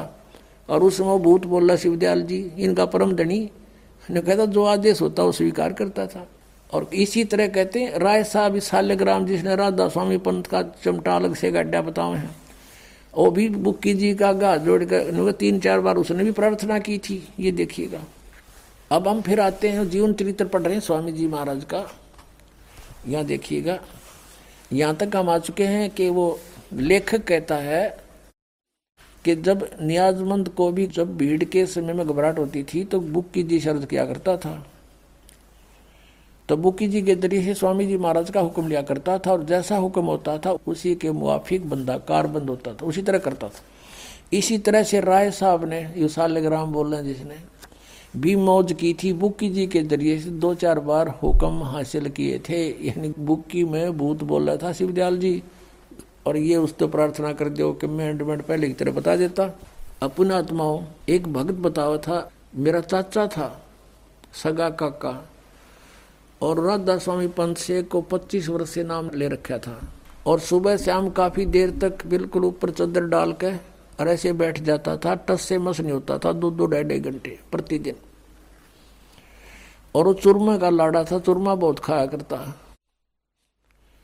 उसकी फिर मृत्यु होगी ओक्का भी पिया करता, बीड़ी बैड़ी पीता था। या तो इनका दादा लाई है शिव जाला ओक्का पियो इनका।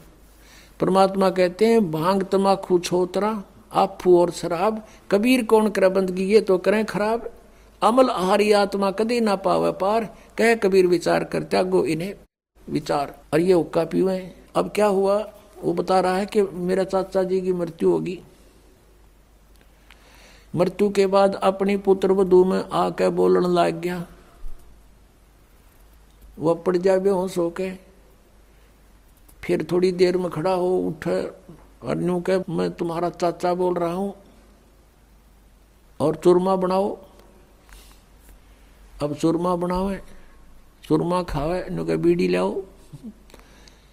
वो बीड़ी पीने लगी वो लड़की, उसकी पुत्र वधु।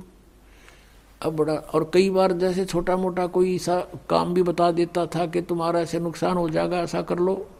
तो कहते, वो हमारा उसने एक दो बार पहले ऐसा भी बता दिया जिससे हमारी कुछ हानि भी गई लेकिन वो रोज़ाना वह उसकी पुत्र वधु कोई काम नहीं कर पावे, कति दुखी हो गए। वो उसके माँ पड़ा रहा वह बेहोश पड़ी रहे। उठे जो चुरमा मांगे के बीड़ी मांगे। और वह पहले बीड़ी नहीं पीती थी, वो चाचा का उसमें प्रवेश हो गया तो बीड़ी भी पीने लगी। और यही दशा बुक्की में प्रवेश शिवदयाल जी की है, उस परम धनी राधा स्वामी जी के पंथ के प्रवर्तक की। बुक्की जी पहला बीड़ी नहीं पीवा थी का नहीं पिया करती। वो उसमें आ गया चुरमा बना हुआ आप बुक्की के माध्यम से। और पलंग पर बैठ के वो नौका ने उसका भ्रम कि तू आज भी संत है, और चुरमा खा और ऊपर धोखा पीवे, गरुड़ गरुड़ बुक्की पीवे, वो भीतर भूत बैठे उसमें। अब वो बता रहा था कि हमने आपका नाम ले लिया, यहाँ देखा बहुत सुख हो रहे हैं तो हम उसको भी लाए, उसकी पुत्र वधु को। उन्होंने उपदेश लिया। अब उस चाचा तो पीछा छूटा भूत तय अब पता नहीं कहाँ गया वो। तो पुणात्माओं दास आपको को अपनी तरफ़ से बात बना कर नहीं कह रहा। उन महापुरुषों के विचार व्यक्त कर रहा हूँ कि जिन्होंने भगवान पाया, उनको, उन्होंने कौन से मंत्र जाप किए? और ये पाँच नाम जाप करने वाले और तीन नाम वो सतपुरुष, अकाल मूर्त शब्द स्वरूपी राम, आदि ये नाम जाप करने वाले इंजेक्शन रिएक्शन से मृत्यु और ये भूत बनकर बुक्की में प्रवेश हो गया। समझदार को संकेत बहुत है, पुण्यात्मा, मेरी ड्यूटी ला दी परमात्मा ने कहने की। और इसमें जब जरा भी झूठ हो तो आओ सामने, कोई बताओ मुझे कि दास ने एक शब्द भी आपके इतिहास से बाहर कुछ बोला हो तो। और फिर भी कोई नहीं मानता है तो उसका दुर्भाग्य ही होगा। अब क्या बताते हैं? चातुर प्राणी चोर हैं, मूड मुग्ध हैं ठोठे, संतों के नहीं काम के इनको दो गढ़ जोट इतने प्रमाण देखकर भी जो उनसे दूर नहीं होता, कहते हैं, वो तो चातुर प्राणी है जो अपने आप को परम धनी सिद्ध करके और हजूर साहब सिद्ध कर रहे। और ये मूल इतना प्रमाण देखकर भी जो नहीं उनको त्यागता है तो मूड मुग्ध है, ठोठ। वो हमारे काम के लिए, वो उनको दो गलजोट वो वहीं रह रहे। वो तो भूत बनने ही आखिर में तन, उन ब्रान माटी होनी उनकी। अब आपके रोबरो भक्तमती प्रज्ञा बाथम, बैतुल से आई हुई है ये बेटी। ये पहले जय गुरुदेव पंथ से जुड़ी हुई थी। और जब इस ज्ञान से परिचित हुई और जो जय गुरुदेव के पंथ के प्रवर्तक श्री तुलसीदास जी ने जो भविष्यवाणी की हुई थी,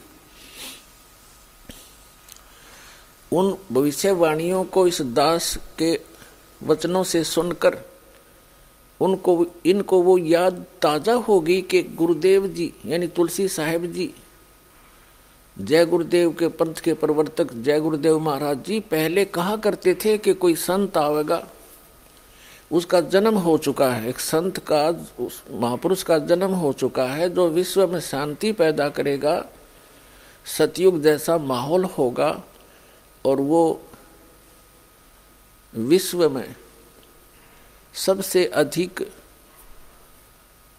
जो भक्तों के जनता का, जो है प्रशंसा का पात्र होगा, और पूरा विश्व उसकी शरण में आकर अपना कल्याण करवाएगा। तो उनको सुनकर ये बेटी और इसकी माता बहुत प्रभावित हुई। दोनों ने आके नाम लिया दीक्षा ली। उसके बाद जो इसको सुख हुए और सारी कहानी ये बेटी अपने मुख कमल से आपको बताएगी। सुनिएगा। क्या नाम है बहन जी आपका? मेरा नाम प्रज्ञा बाथम है and I have done M in yoga कहाँ से आए आप? मैं बैतूल एम से आई हूँ। क्या काम करते हैं? मैं योगा ट्रेनर हूँ। तो संत रामपाल जी महाराज से नाम उपदेश लेने के बाद आपको क्या लाभ मिला? लाभ की तो कोई लिस्ट ही नहीं है। मैं बता ही नहीं सकती कि मेरे साथ मेरी लाइफ में रोज़ ऐसे कुछ ना कुछ मेराकल्स हो ही जाते हैं। बट जो सबसे बड़ी चीज़ मेरी लाइफ में हुई है मेरा एक्सीडेंट हुआ था जब मैं दो तीन साल पहले। तो मेरा एक्सीडेंट ऐसा हुआ था कि मेरे स्कल में इंजरी हो गई थी। मेरा हेड फ्रैक्चर हुआ था। तो डॉक्टर ने बोला था ऑपरेशन होगा। और उसका कुछ नहीं कर सकते कि कुछ भी हो सकता है। मतलब फिफ्टी फिफ्टी चांसेस थे कि कुछ भी हो सकता है। मैं आश्रम आई हुई थी, मैंने नाम ले लिया था, गुरुजी से दीक्षा ले ली थी। आश्रम आई हुई थी और मेरे साथ ऐसा होता था कि मैं कहीं भी खड़े खड़े मुझे चक्कर आ जाते थे, मैं ज़्यादा धूप नहीं सहन कर पाती थी। सर में कुछ भी ठंडा, जैसे ठंड के मौसम में मैं सर, बाल वगैरह अच्छा धो के फिर मुझे चक्कर आते थे खड़े खड़े गिर जाती थी, मार्केट वगैरह जाती हूँ, रास्ते में गिर जाती थी। संत रामपाल जी महाराज की शरण में आई थी मैं। तो आश्रम में जब मैं दर्शन करने गई तो परमात्मा ने संत रामपाल जी महाराज ने मेरे सर पे ऐसे हाथ रखा। उस टाइम उन्होंने मैं, मैंने उनको कुछ भी नहीं बताया था मेरी कहाँ चोट लगी कैसे क्या करके। तो उन्होंने मेरे सर पे ऐसे हाथ रखा सर नीचे करा और जैसे पेंच जैसा कस देते हैं ना ऐसे करके मेरी खोपड़ी पे यहाँ पे पीछे से करके ऐसे करके कस दिया। उसके बाद से आज का दिन है ना मुझे कोई चक्कर आया है ना मैं कोई ऑपरेशन कराने की ज़रूरत हुई ना मुझे किसी तरह का कोई भी हेडेक हुआ है। क्योंकि उसके बाद से मुझे ऐसा कुछ लगा ही नहीं कि मेरे सर में कभी चोट लगी थी या किसी टाइप से कुछ भी हुआ था। तो ये एक बहुत बड़ा मेरेकल है मेरी लाइफ में और वैसे देखा जाए तो रोज़ ऐसा कुछ ना कुछ हो ही जाता है जैसे कोई भी चीज़ की मेरे मन में इच्छा हो जाए तो परमात्मा ऐसे पूरी कर देते हैं जैसे कुछ कहीं से भी आके मुझे वो चीज़ मिल जाएगी। बहन जी संत रामपाल जी महाराज की शरण माने से पहले आप कौन सी साधना करते थे? मैं इससे पहले जय गुरुदेव पंथ में थी जो पंथ राधा स्वामी पंथ से निकला हुआ जो पंथ है जय गुरुदेव पंथ मैं उसमें थी पहले। तो जय गुरुदेव पंथ को आपने क्यों छोड़ा? देखिए सर जिस डॉक्टर की दवाई से फ़ायदा ना हो के साइड इफ़ेक्ट हो जाए उस डॉक्टर को छोड़ देने में ही भलाई है। And I have wasted out my seven years over there मैंने अपनी ज़िंदगी के सात साल वहाँ पे खर्च किए थे। सात साल सात साल में मैंने अंधश्रद्धा, अंधभक्ति से उन्होंने जैसा बताया, ध्यान, भजन, सुमरन, पूरी डेडिकेशन के साथ किया बट नो प्रॉफिट उल्टा लॉस तो पहले हम ये सोचते थे कि ये परीक्षा ली जा रही है हमारी, कि अब गुरुजी परीक्षा ले रहे हैं तो वो ज़्यादा से ज़्यादा करते थे, कि ज़्यादा से ज़्यादा टाइम दो, ध्यान, भजन में, सुमरन में, जितना करो उतना फ़ायदा होगा, जितना करो उतना फ़ायदा होगा, बैठे रहते थे। फ़ायदा तो होने से दूर रहा, उल्टा नुकसान ऐसा होता था कि हमारे ऊपर आफतें और और और ज़्यादा आ गई थी। फैमिली क्राइसिस चारों तरफ़ से आफतें आने लगी। फिर सोचा, ये क्या प्रोसेस है भाई? इसमें मतलब कुछ फ़ायदा ही नहीं, कुछ भी नहीं। और हमारी मम्मी तो पूरे टाइम उसी में बैठी रहती थी। ये सोच के कि हाँ चलिए, आज नहीं तो कल दया बरसेगी दया बरसेगी। पर कोई फ़ायदा नहीं। फ़ायदा होता कैसे? दिमाग पे पत्थर पड़े हुए थे। सोचना, दिमाग बुद्धि बंद हो गई थी। ये सोचना ही बंद कर दिया था कि जो साधना, जिसकी रूट ही गलत है, जो साधना गलत तरीके से की जा रही है, उससे फ़ायदा कैसे हो जाएगा? जब शिव दयाल जी महाराज खुद भूत की योनी मिली उनको, खुद बुक्की में आके प्रवेश करके वो भूत की योनी में इतने दिन रहे तो वो सतलोक चले कहाँ से गए?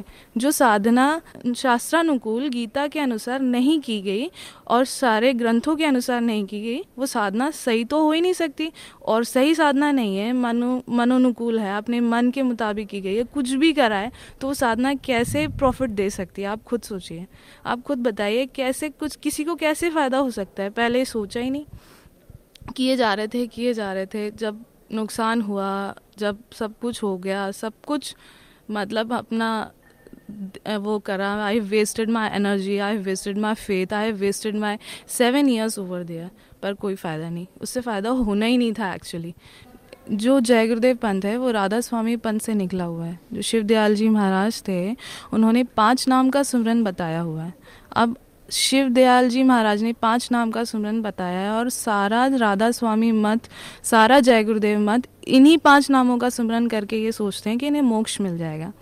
पर आप एक बात बताइए, संत मत प्रकाश में खुद ये लिखा है, कबीर साहब की वाणी है, सोए गुरु पूरा कहावे, जो दो अक्षर का भेद बतावे, एक छुड़ावे, एक लगावे तो प्राणी निज घर को जावे। जब खुद कबीर साहब ने कहा है, उन्होंने ये बात को माना है कि दो अक्षर का भेद यानी सतनाम जो गुरु बताएगा, वही पूरा खाएगा तो दो अक्षर का भेद उन्होंने कहाँ बताया? इन्होंने तो पाँच नाम का सुमरन दे रखा है, उसे रटते रहो रटते रहो उससे कोई फ़ायदा होने से रहा। होगा कैसे जब वो गलत है, जब वो गलत साधना है तो उससे कोई फ़ायदा तो होने से रहा। जब इस पाँच नाम का सुमरन करने से कुछ शिवदयाल जी नहीं तर पाए शिवदयाल जी को भूत की होनी प्राप्त हुई तो आप बताइए, इनकी जो शाखाएँ निकली हुई हैं, जो जय गुरुदेव पंथ चला है, डेरा सच्चा सौदा चला है, ये सब कैसे तर पाएँगे? आप खुद सोचिए, ये सब तरने का सवाल ही पैदा नहीं होता है। जय गुरुदेव जी, खुद पाँच नाम का सुमरन करते थे और उन्होंने अपनी सारी संगत को पाँच नाम का सुमरन करने का आदेश दिया है। सारी संगत पूरे भक्ति भाव से पाँच नाम का सुमरन करती है, पर इसका कोई फ़ायदा तो हुआ नहीं। जय गुरुदेव जी ने कहा था, सतयुग आएगा। सतयुग नहीं आया, घोर कलयुग आ गया। उल्टा उनकी इतना ज़्यादा प्रॉब्लम के साथ, इतनी पीड़ा के साथ उनकी खुद मृत्यु हुई और उनकी मृत्यु के बाद गद्दी के लिए इतना ज़्यादा घोर घमासान आज जो जय गुरुदेव पंथ में चल रहा है, उसे हम खुद देख सकते हैं। हमें तो ये लगता है कि अगर हम उस पंथ में रह जाते, वो तो परमात्मा की दया हो गई जो खींच लाए, अगर उस पंथ में रह जाते तो हमारा क्या होता? हमारे तो अभी भी रोंगटे खड़े हो जाते हैं ये सोच के परमात्मा कि आपने वहाँ से निकाल लिया, अन्यथा हमारा क्या होता उस पंथ में अगर हम रह जाते? पता नहीं, बंदी छोड़ने बचाया है बस। शिवदयाल जी को भूत की ओनी प्राप्त हुई। शिवदयाल जी भूत की ओनी में बुक्की में आते थे और हुक्के का आदेश दिया था उन्होंने। हुक्का पीते थे, चूरमा रोटी खाते थे, खाना खाते थे और अपनी संगत को आदेश देते थे। बुक्की के शरीर में से ही आदेश देते थे। ये सब हम पढ़ चुके हैं। राधा स्वामी मत में जो भी हैं, जितने भी हैं, सारे ही जानते होंगे कि इस तरह का प्रकरण उसमें आता है कि किस तरह से शिवदयाल जी बुक्की में आके अपनी संगत को आदेश दिया करते थे और सभी उसके अनुसार फिर कार्य करते थे। ये साधना गलत है। ये शास्त्र विधि के अनुसार नहीं है। हमारे गुरुजी परम संत श्री रामपाल जी महाराज जी ने कहा है कि गीता के अध्याय पंद्रह में एक से चार तक के श्लोक में कहा गया है कि अर्जुन तत्वदर्शी संत की खोज कर और तत्वदर्शी संत मिलने के बाद उस परम पद परमेश्वर की खोज करनी चाहिए, जिससे प्राप्त होने के बाद साधक दोबारा इस संसार में नहीं आता और पूर्ण मोक्ष को प्राप्त होता है। अब आप ही बताइए कि ये साधना कहाँ तक सही है? कैसे सही है? ये साधना गलत है, इस साधना से मुक्ति हो ही नहीं सकती। है तो मनमुखी साधना है, जो एक इंसान के सिर्फ़ दिमाग की उपज है और इस इंसान के दिमाग की उपज को हम सारे के सारे फॉलो कर रहे हैं। और इससे ना को तो, तो ना तो कोई फ़ायदा होना था ना आगे होगा। अब आपकी मर्ज़ी आप देख लीजिए। इसलिए मैंने ये जय गुरुदेव पंथ छोड़ दिया और छोड़ने में ही मुझे फ़ायदा लगा। मैंने नाम लिया था thirty first of May two thousand nine को। और उस दिन के बाद फ्रॉम दैट वेरी डे मुझे रियलाइज़ हुआ कि परम संत क्या होते हैं, परमात्मा क्या होते हैं, सच्चे सदगुरु क्या होते हैं। फ्रॉम दैट वेरी डे मुझे हर क्षण, हर पल मैंने हर, अपने जीवन के हर एक सेकेंड में ये चीज़ फील करी है कि परमात्मा क्या होते हैं।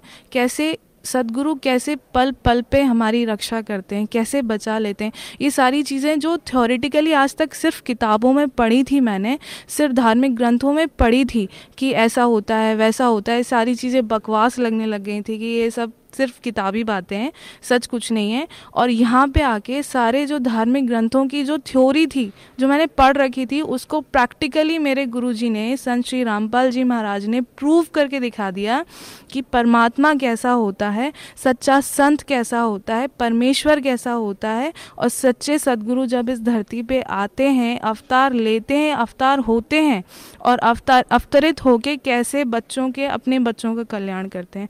मैंने अपनी आँखों से देखा है। अभी आपने सुने, बेटी प्रज्ञा बाथरूम के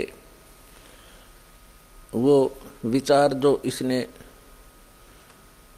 जय गुरुदेव पंथ में रह करके जो जो कठिनाइयाँ उठाई और अब इस तत्व ज्ञान से परिचित होने के बाद इसको पता चला बेटी को, क्योंकि एजुकेटेड बेटी है, कोई बालक नहीं है। अब इस दास के द्वारा दिए गए ज्ञान से उस ज्ञान को जांचा तो पश्चाताप करिए कि वहाँ कुछ भी नहीं था, जीवन नाश हो जाता। तो पुण्यात्माओं अब सुनिएगा शेष सत्संग, जो पूर्व में टेलीकास्ट किया हुआ है। अभी आपको, हम चाहते हैं कि आश्रम में उपस्थित पुण्यात्मा भी इसको सुने, जिनको हो सकता है इन्होंने कभी ना सुन पाए हों। काल का ऐसा ही जाल है। तो सुनिएगा शेष शेष सत्संग पुणात्माओं परमात्मा स्वयं आए लगभग छह सौ वर्ष पहले। सन तेरह सौ अठानवे में सतलोक से चल करके आए थे परमात्मा, और लहर तारा तालाब में एक कमल के फूल पर, जंगल में कमल के फूल पर विराजमान हुए थे। संवत चौदह सौ पचपन ज्येष्ठ सुदी पूर्णमासी को और वहाँ से एक नीरू नीमा नाम के जुलाहा दंपति उनको उठा ले गए थे। और फिर धीरे धीरे परमात्मा बड़े हुए तो बचपन से ही अपने तत्व ज्ञान का प्रचार शुरू किया था। इस मर्यादा को बनाए रखने के लिए कि गुरु के बिना बात नहीं बनेगी, वैसे परमेश्वर को कोई आवश्यकता नहीं थी गुरु बनाने की। उन्होंने इस मर्यादा को दृढ़ करने के लिए कि गुरु के बिना बात नहीं बनेगी, नहीं तो आने वाले समय में ये काल के दूत ये कहने लग जाएँगे, कबीर जी ने कौन सा गुरु बनाया था? इसलिए परमेश्वर कबीर जी ने स्वामी रामानंद जी ब्राह्मण को गुरु बनाया। ये ब्राह्मण लोग अन्य जाति के व्यक्तियों को उपदेश नहीं देते थे, इनसे नफरत किया करते थे। परमात्मा जब पाँच वर्ष के हुए उसमें ढाई वर्ष के बालक का रूप बना के कबीर परमेश्वर जी और जिस गंगा घाट पर स्वामी रामानंद जी प्रतिदिन स्नान करने के लिए सुबह सुबह जाया करते थे ब्रह्म मुहूर्त में, उन पेड़, घाट बने हुए थे, पैड़ी बनी हुई थी पक्की। उस पौड़ियों में जाकर के लेट गए ढाई वर्ष के बच्चे का रूप धारण करके। स्वामी रामानंद जी नीचे उतर रहे थे, अंधेरे में। गर्मियों का मौसम था।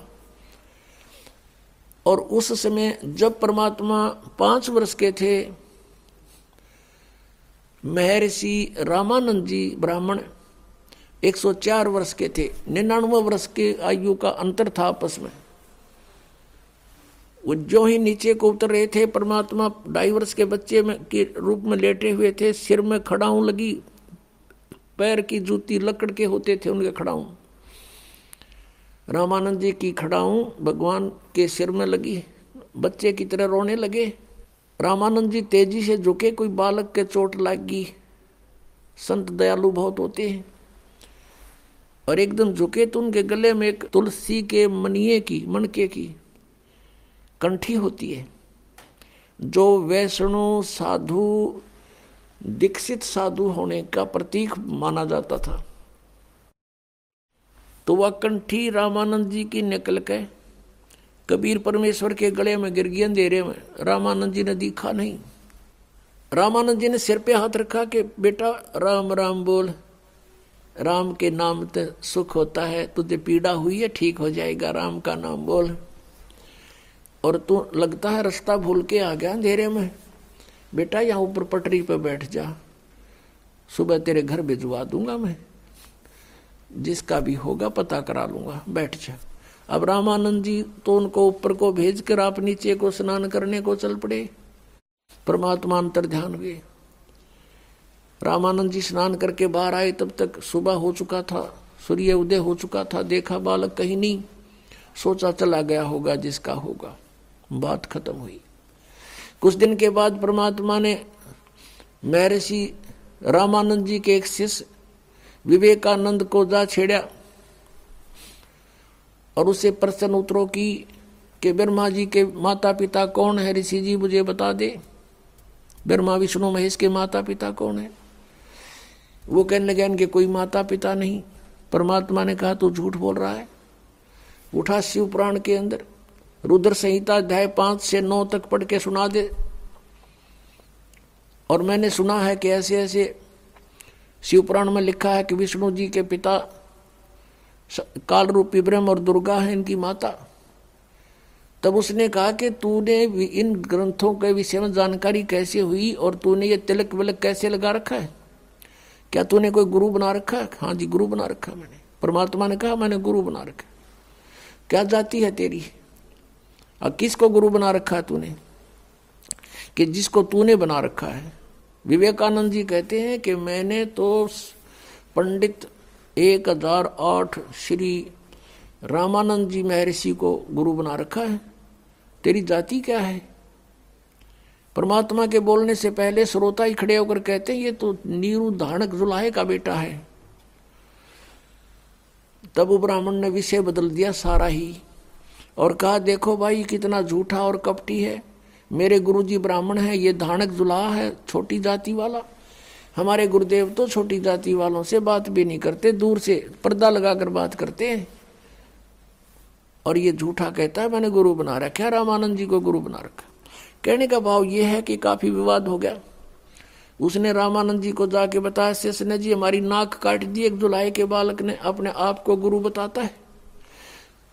लंबा विषय है, थोड़ा शॉर्ट करके बताएगा दास। परमात्मा को सुबह वहाँ पकड़ कर लिया है दस, आठ, नौ मस्टंडे। रामानंद जी के सामने खड़ा कर दिया। तब रामानंद जी से वार्ता हुई।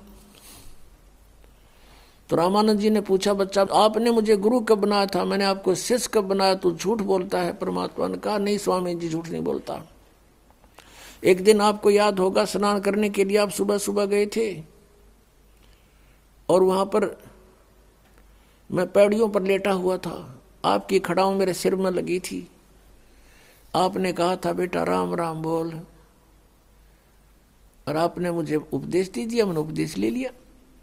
तब रामानंद जी ने कहा कि नहीं, वो तो छोटा बालक था, दो ढाई वर्ष का बच्चा था, तू तो बहुत बड़ा है।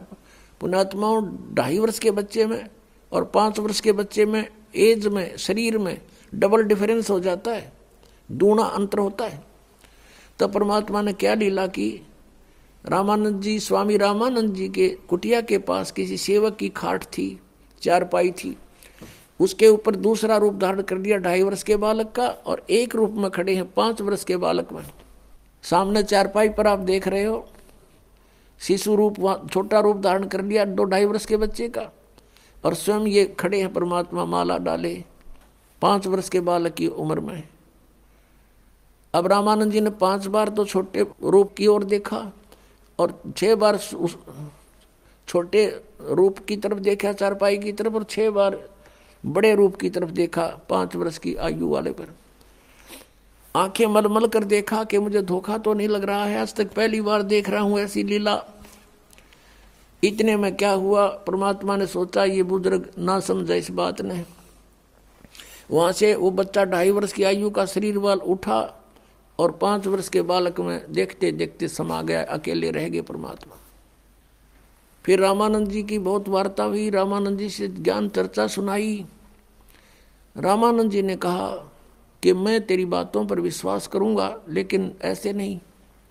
मैं समाधिस्थ होता हूँ।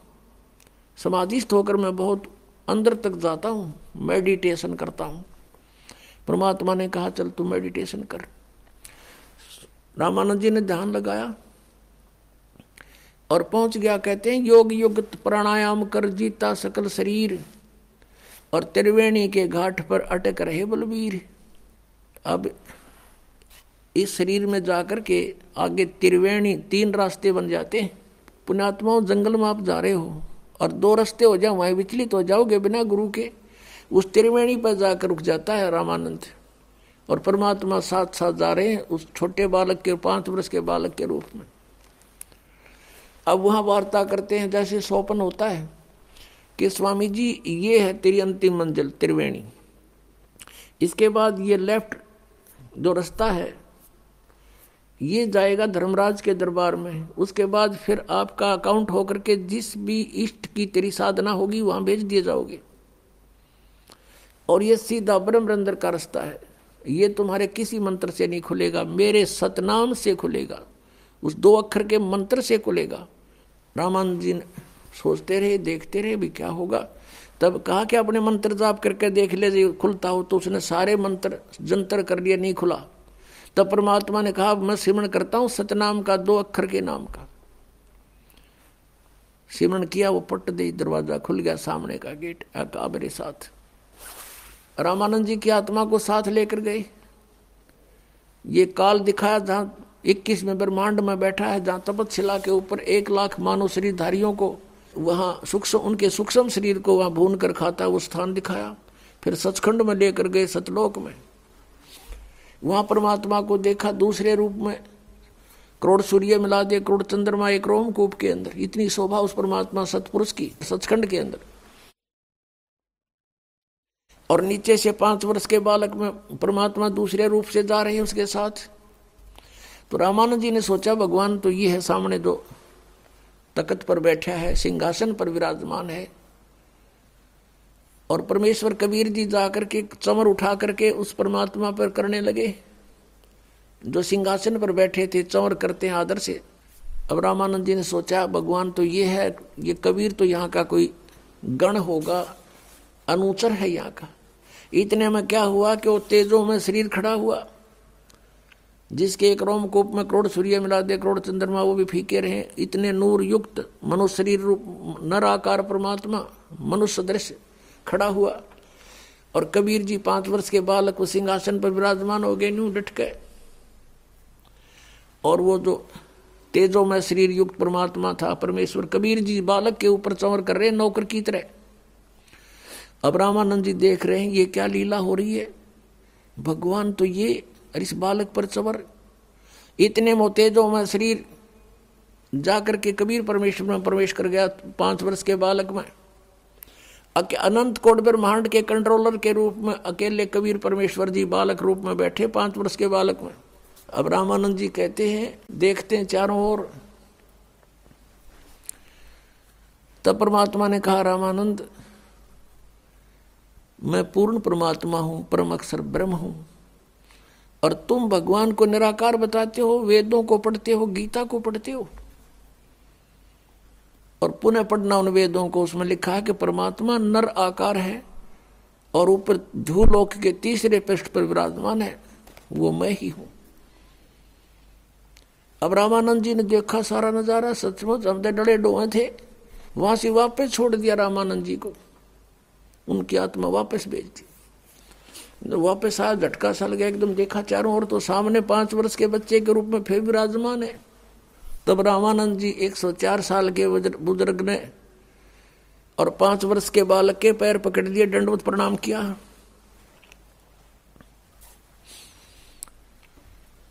और कहा कि, तुम साहेब, तुम संत हो, तुम सतगुरु, तुम हंस। गरीबदास तुम रूप बिना और न दूजा अंश। दो ठोर है, एक तू भया, एक से दो।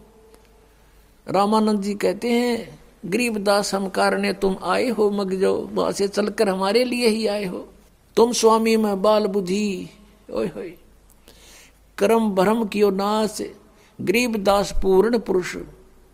निज ब्रह्म तुम, मेरा हो गया दृढ़ विश्वास। तुम स्वामी, रामानंद जी 104 वर्ष के वो विद्वान पाक रहे थे, और बनारस के अंदर उसने बावन दरबार लगा रखे थे, चौदह सौ ऋषि उपदेशक बना रखे थे शस रामानंद जी ने अब वो कहता है, पाँच वर्ष के बालक के चरण पकड़ के कि तुम स्वामी, तुम मालिक और मैं बाल बुद्धि, आज तक जो हमने वेदों और गीता को जैसा जाना था, हमारी बुद्धि तो बालक जैसे ज्ञान युक्त थी, आपके इस तत्व ज्ञान के सामने और आपको ने प्रत्यक्ष दिखा दिया। तुम स्वामी में बाल बुद्धि भ्रम कर्म कियो नाश और गरीब दास निज ब्रह्म तुम, वो तत्ब्रह्म आप ही हो, मेरा हो गया दृढ़ विश्वास। उस समय कबीर परमेश्वर ने कहा था कि स्वामी जी, रामानंद जी, आप मेरे गुरु हो, ऐसा ना करो, मुझे लज्जित मत करो। तब रामानंद जी ने कहा कि हे भगवान अब ये दास आपको खूब पहचान चुका है। तब सारी बात से परिचित कराया कबीर परमेश्वर ने कि आप मेरे गुरु बने रहो। ये मेरा आदेश मान लो एज ए गॉड मान लो, क्योंकि आने वाले समय में सारी बात से परिचित कराया, सब ज्ञान समझा उसको कि मैं जब सतलोक से चलकर आया, अपने पुत्र सहज दास का रूप बनाकर जोग जीत का रूप बनाया, फिर दूसरी बार। तो ये काल मिला मुझे। इसने मेरे से वायदा करवाया था, मेरे से वचन ले लिए थे कि तीन युगों में जीव कम ले जाना और चौथे युग, कलयुग में तू कितने ही प्राणी ले जाना तुम। ये मुझे अपना भाई समझ रहा था, इसलिए मुझसे वाद विवाद कर रहा था। फिर इसने वचन भी मुझसे लिए। तो मैंने इसको वचन दे रखा है कि कलयुग में मैं अपने हंसों को ले जाऊँगा और इसने एक प्रार्थना और की थी मेरे से कि जो आपके ज्ञान को जाने, माने तो आपका। और काल ने कहा था, मेरे लोकवेद पर आधारित वो रहे, भगवान उसके साथ ज़बरदस्ती ना करना। तो हमने इसको तथास्तु कह दिया था कि ठीक है, जो हमारे ज्ञान को मानेगा, उसी को हम अपना ज्ञान समझाएँगे और उसको नाम देंगे। और जो हमारे ज्ञान को छोड़ देगा, वो आपका ही होगा, काल का ही होगा। और जो गलत साधनाएँ करेगा वो भी आपका ही होगा, काल का होगा। जब सारे वचन इसने बरवा लिए, तब काल खुश हो गया, कहने लगा, बेशक जाओ जोगजीत संसार में। कलयुग तक तो इनको ईसा कंडम कर दूँगा। कोई भक्ति योग नहीं रहेगा। और तेरे नाम ते कबीर पंथ से, तुम्हारे नाम से मैं पंथ चलाऊँगा सतपुरुख सतपुरुख कहेंगे, और नाम काल के देंगे, सारे के सारी साधनाएँ मेरे सतर की होंगी। मेरे जाल में फंसे रहने की। और जिस समय तुम्हारा कोई दूत जाएगा, संत जाएगा प्रचार के लिए, या तुम जाओगे जोगजीत उस समय तक तो मैं बारह पंथ तो अलग चला दूँगा, कबीर पंथ से नकली, और और अनेक पंथ में चलाऊं, इस विध जीवों को भरमाऊं, द्वादश पंथ करूँ मैं साजा नाम तुम्हारा ले करूँ आवाजा, द्वादश पंथ नाम जो ले ही मेरे मुख में आन समोही। और अनेक पंथ में चलाऊं यावद जीवों को भरमाऊं।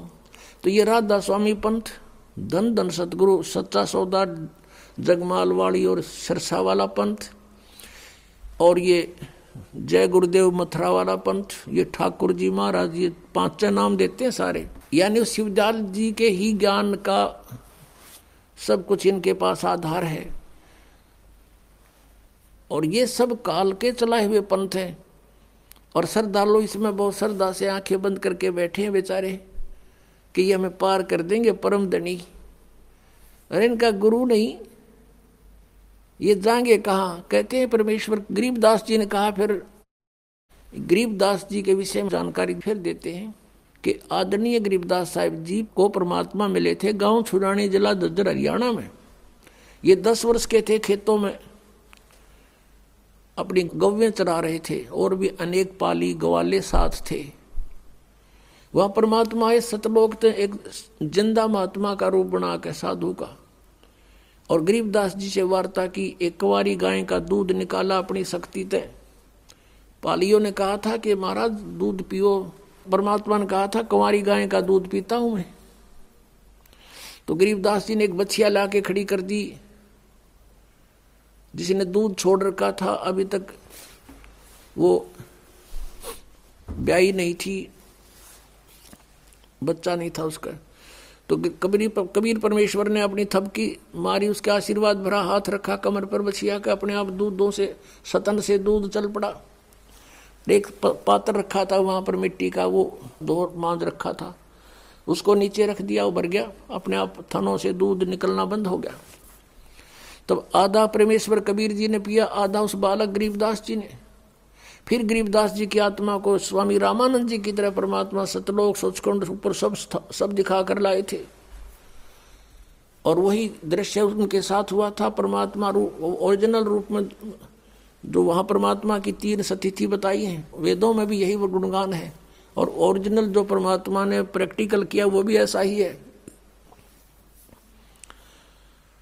तो गरीबदास जी ऊपर गए परमात्मा के साथ, ज़िंदा महात्मा के रूप में। तो वहाँ जाकर के ज़िंदा महात्मा के रूप में जो परमात्मा थे, अपने उस दूसरे रूप में तेजो में शरीर, करोड़ सूर्य मिला दे, करोड़ चंद्रमा, ऐसे एक रोमकूप की शोभा वाले शरीर में, जो तकत पर, सिंहासन पर विराजमान थे, उसके ऊपर चौर करने लगे। गरीबदास जी ने सोचा, भगवान तो यू है तकत पर बैठा। यू बाबा जी तो यहाँ का कोई नौकर दिखे इनका इतने में वही लीला हुई जो रामानंद जी के साथ की थी। परमात्मा जो खड़े हुए तकत से, सिंहासन से और नीचे से बाबा जी संत रूप में गए थे, भगवान वो विराजमान हुए और वो तेजों में शरीर वाले भगवान चौर करने लगे। तब गरीबदास जी बालक दस वर्ष की आयु के सोच रहे हैं कि हो? बाबा जी में बड़ी करामात, भगवान भी इसके ऊपर चौर करता है। इतने में वो तेजों में शरीर, उस ज़िंदा वाले, महात्मा वाले शरीर में प्रवेश कर गया। अकेले वो बाबा संत रूप में परमात्मा नीचे से ऊपर गए थे। अकेले अनंत कोट ब्रह्मांड के मालिक के रूप में बैठे विराजमान तगत के ऊपर। तब गरीबदास जी को सब कुछ दिखा करके परमात्मा ने वापस छोड़ दिया। उधर से गरीबदास जी को मृत जानकर, हल्ला मच गया तो मर गया मर गया। और मृत्यु होगी बच्चे की। बाबा ने जंतर मंत्र का दूध पिला दिया। लड़का मर गया इकलौता पुत्र था। हाहाकार मच गया गाँव छुडानी में और चिता के ऊपर रख दिया अंतिम संस्कार करने के लिए। गरीबदास जी ने कहा, परमात्मा, मुझे घर वापस ना भेजो, वो तो गंदा लोग है। तब परमेश्वर ने कहा, बेटा, ऐसे नहीं रख सकते हम यहाँ पर। वहाँ भक्ति करो, भक्ति की शक्ति से कमाई करना मैं मंत्र दूँगा, सतनाम और सार नाम दूँगा। उस जाप से तुम खूब भक्ति करना फिर मैं तुम्हारे साथ रहूँगा और फिर आना अपने कमाई करके, ऐसे नहीं आ सकते। या तो फिर सबने ले आऊँ मैं ऐसे तो। ये तेरे को ये दिखा कि आई एम गॉड और तू मेरा गवाह बनेगा आने वाले समय में। अब परमात्मा कबीर परमेश्वर जी ने गरीबदास जी की वो दिव्य दृष्टि खोल दी, ज्ञान योग खोल दिया था। उसके आधार से गरीबदास जी ने वो सब आँखों देखा हाल अपनी अमृतवाणी में लिखा है।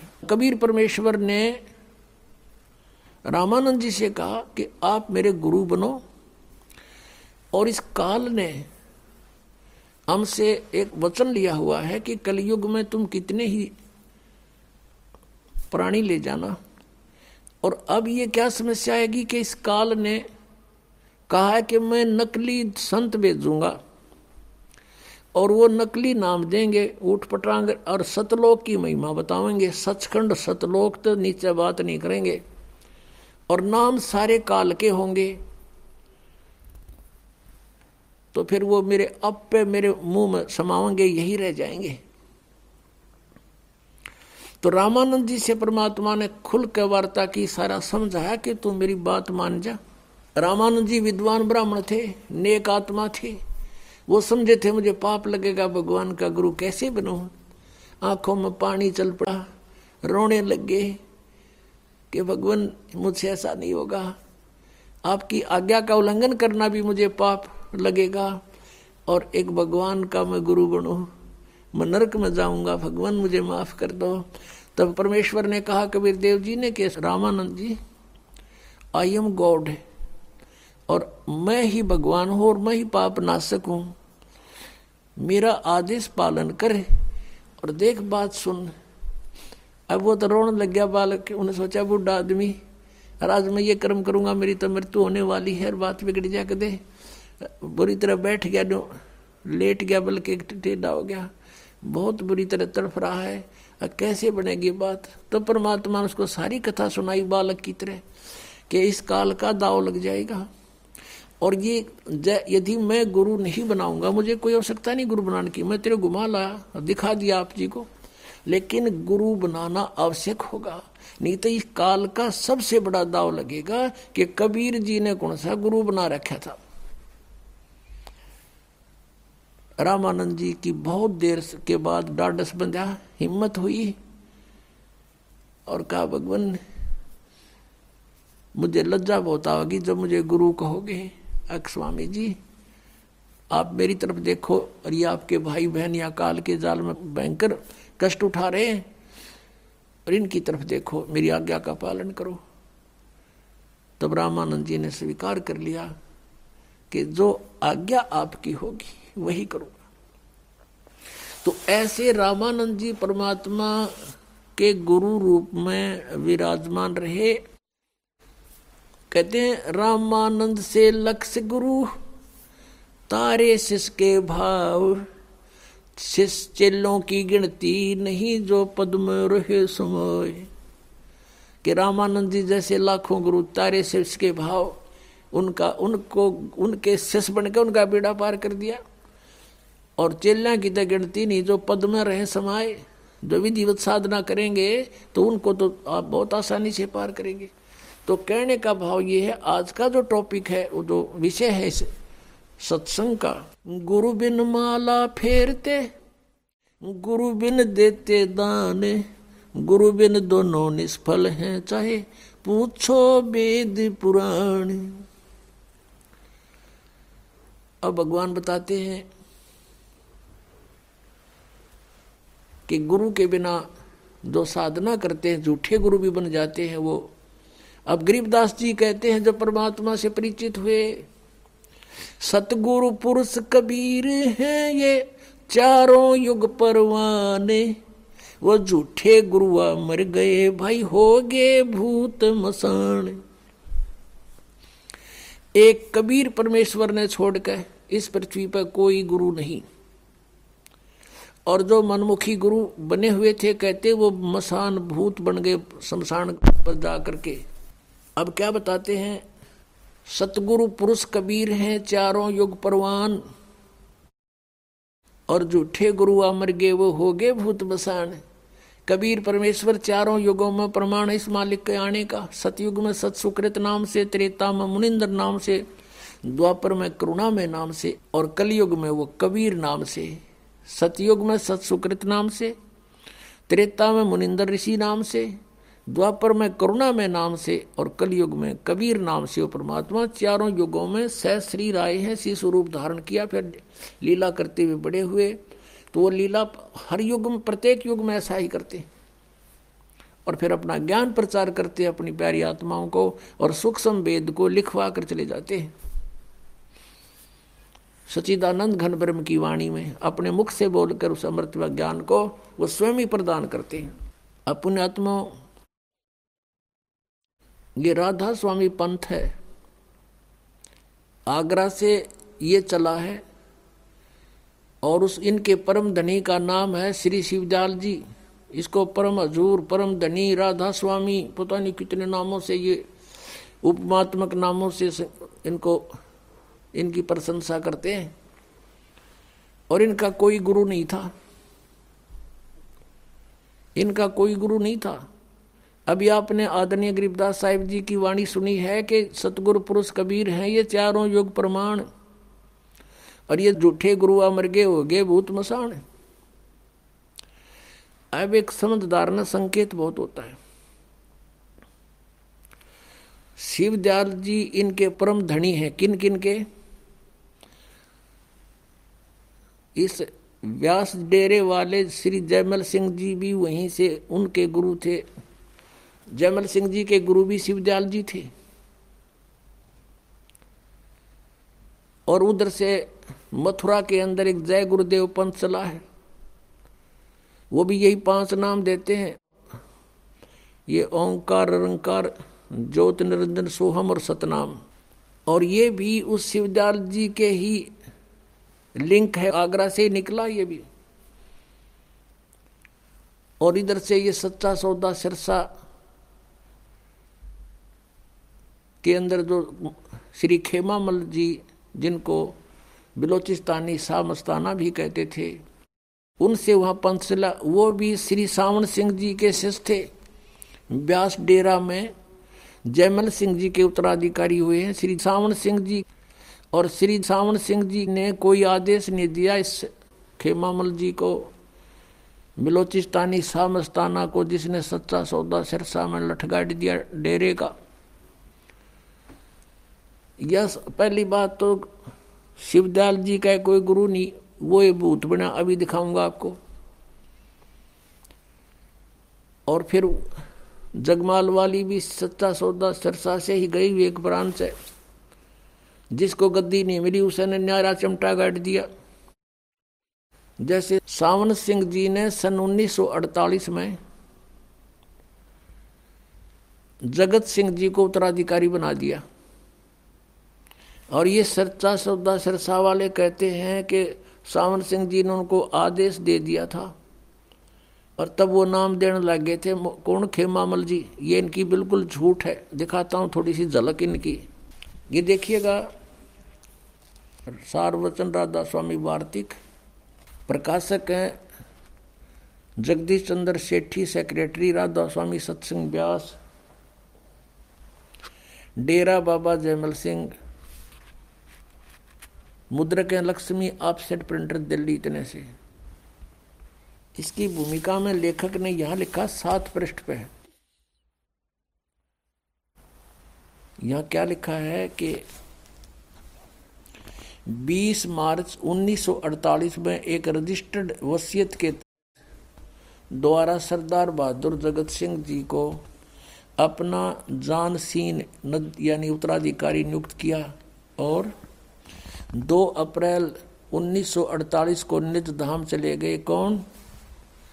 हजूर महाराज सावन सिंह जी का जन्म 20 जुलाई अठारह सौ अट्ठावन में ग्राम जाटान जिला लुधियाना में हुआ।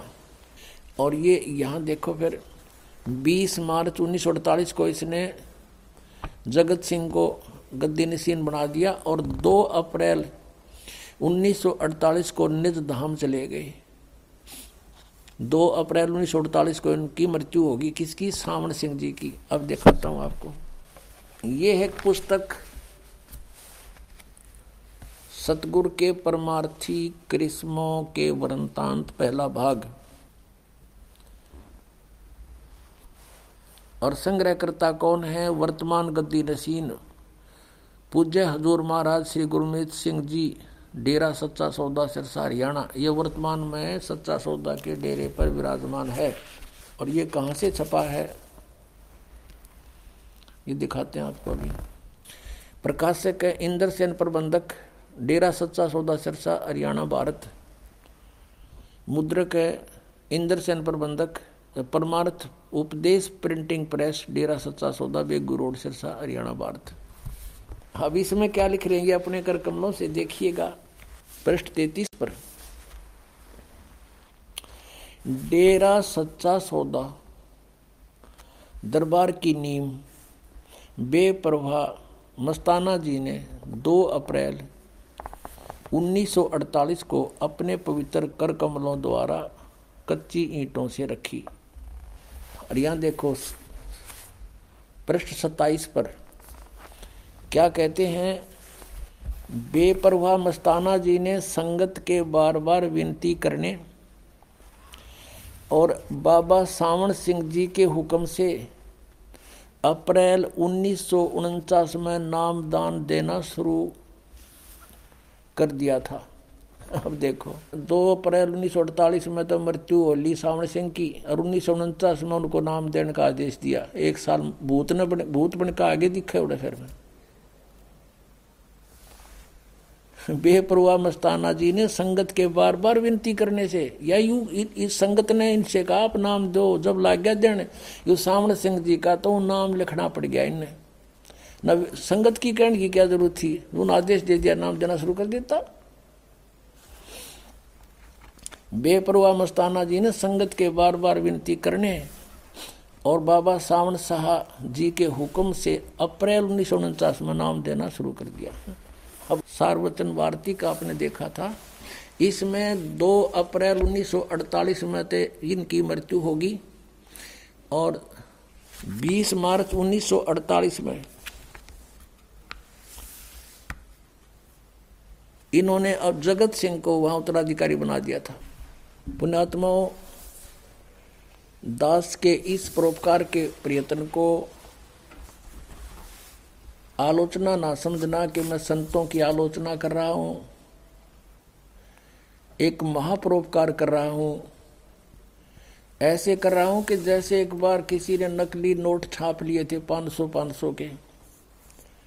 सरकार को पता चला तो उसको मीडिया के माध्यम से, समाचार पत्रों के माध्यम से, टेलीविजनों के माध्यम से, दोनों नकली और असली को साथ साथ दिखाया था।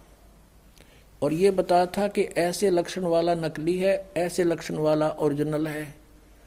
तो वो जनता का हित कर रही थी सरकार और कोई ये कहे कि ये आलोचना करते हैं, दूसरों के नोटों को नकली बता रही है सरकार। तो क्या सरकार आलोचना कर रही थी? महापरोपकार किया। ना जाने कितने लोग ठगे जाते, बर्बाद हो जाते। तो इस दास का यही प्रयत्न है, जिन महापुरुषों ने परमात्मा पाया और जो परमात्मा ने स्वयं आकर ज्ञान बताया, उनका एक मिलता है, एक जैसा मंत्र है, एक जैसी साधना है उनकी। और जो ये नकली संत हैं, इनकी साधना गलत। सत्रह वर्ष तक हठयोग किया शिवदयाल जी ने। है किसी संत के प्रमाण में? गरीबदास जी बाल बच्चेदार थे, हलवाते थे, खेती करते थे, भगवान का सेवन करते थे। गीसा संत जी भी बाल बच्चेदार थे, किसान का काम करते थे। और भक्ति की परमात्मा पाया। नानक साहेब जी भी पहले नौकरी करते थे, फिर परमात्मा से परिचित होने के बाद नौकरी त्याग दी दस बारह वर्ष प्रचार किया, फिर परमात्मा ने आदेश दिया, कबीर जी ने, पूर्ण परमात्मा ने, सतपुरुष ने, कि आप अपनी भक्ति करो, इनको बाद में देखेंगे, अभी तेरा विरोध शुरू हो जाएगा। और नानक जी का इतना विरोध हो गया था, उनके पिताजी भी विरोधी बन गए थे, उन नकली गुरुओं के कारण, कि ये क्या पैदा हो गया हमारे घर में। हमारे देवताओं को कहता है, ये तो नासवान है, ब्रह्मा, विष्णु में इसको तो नानक साहब जी खेती भी करते थे, बाल बच्चेदार थे।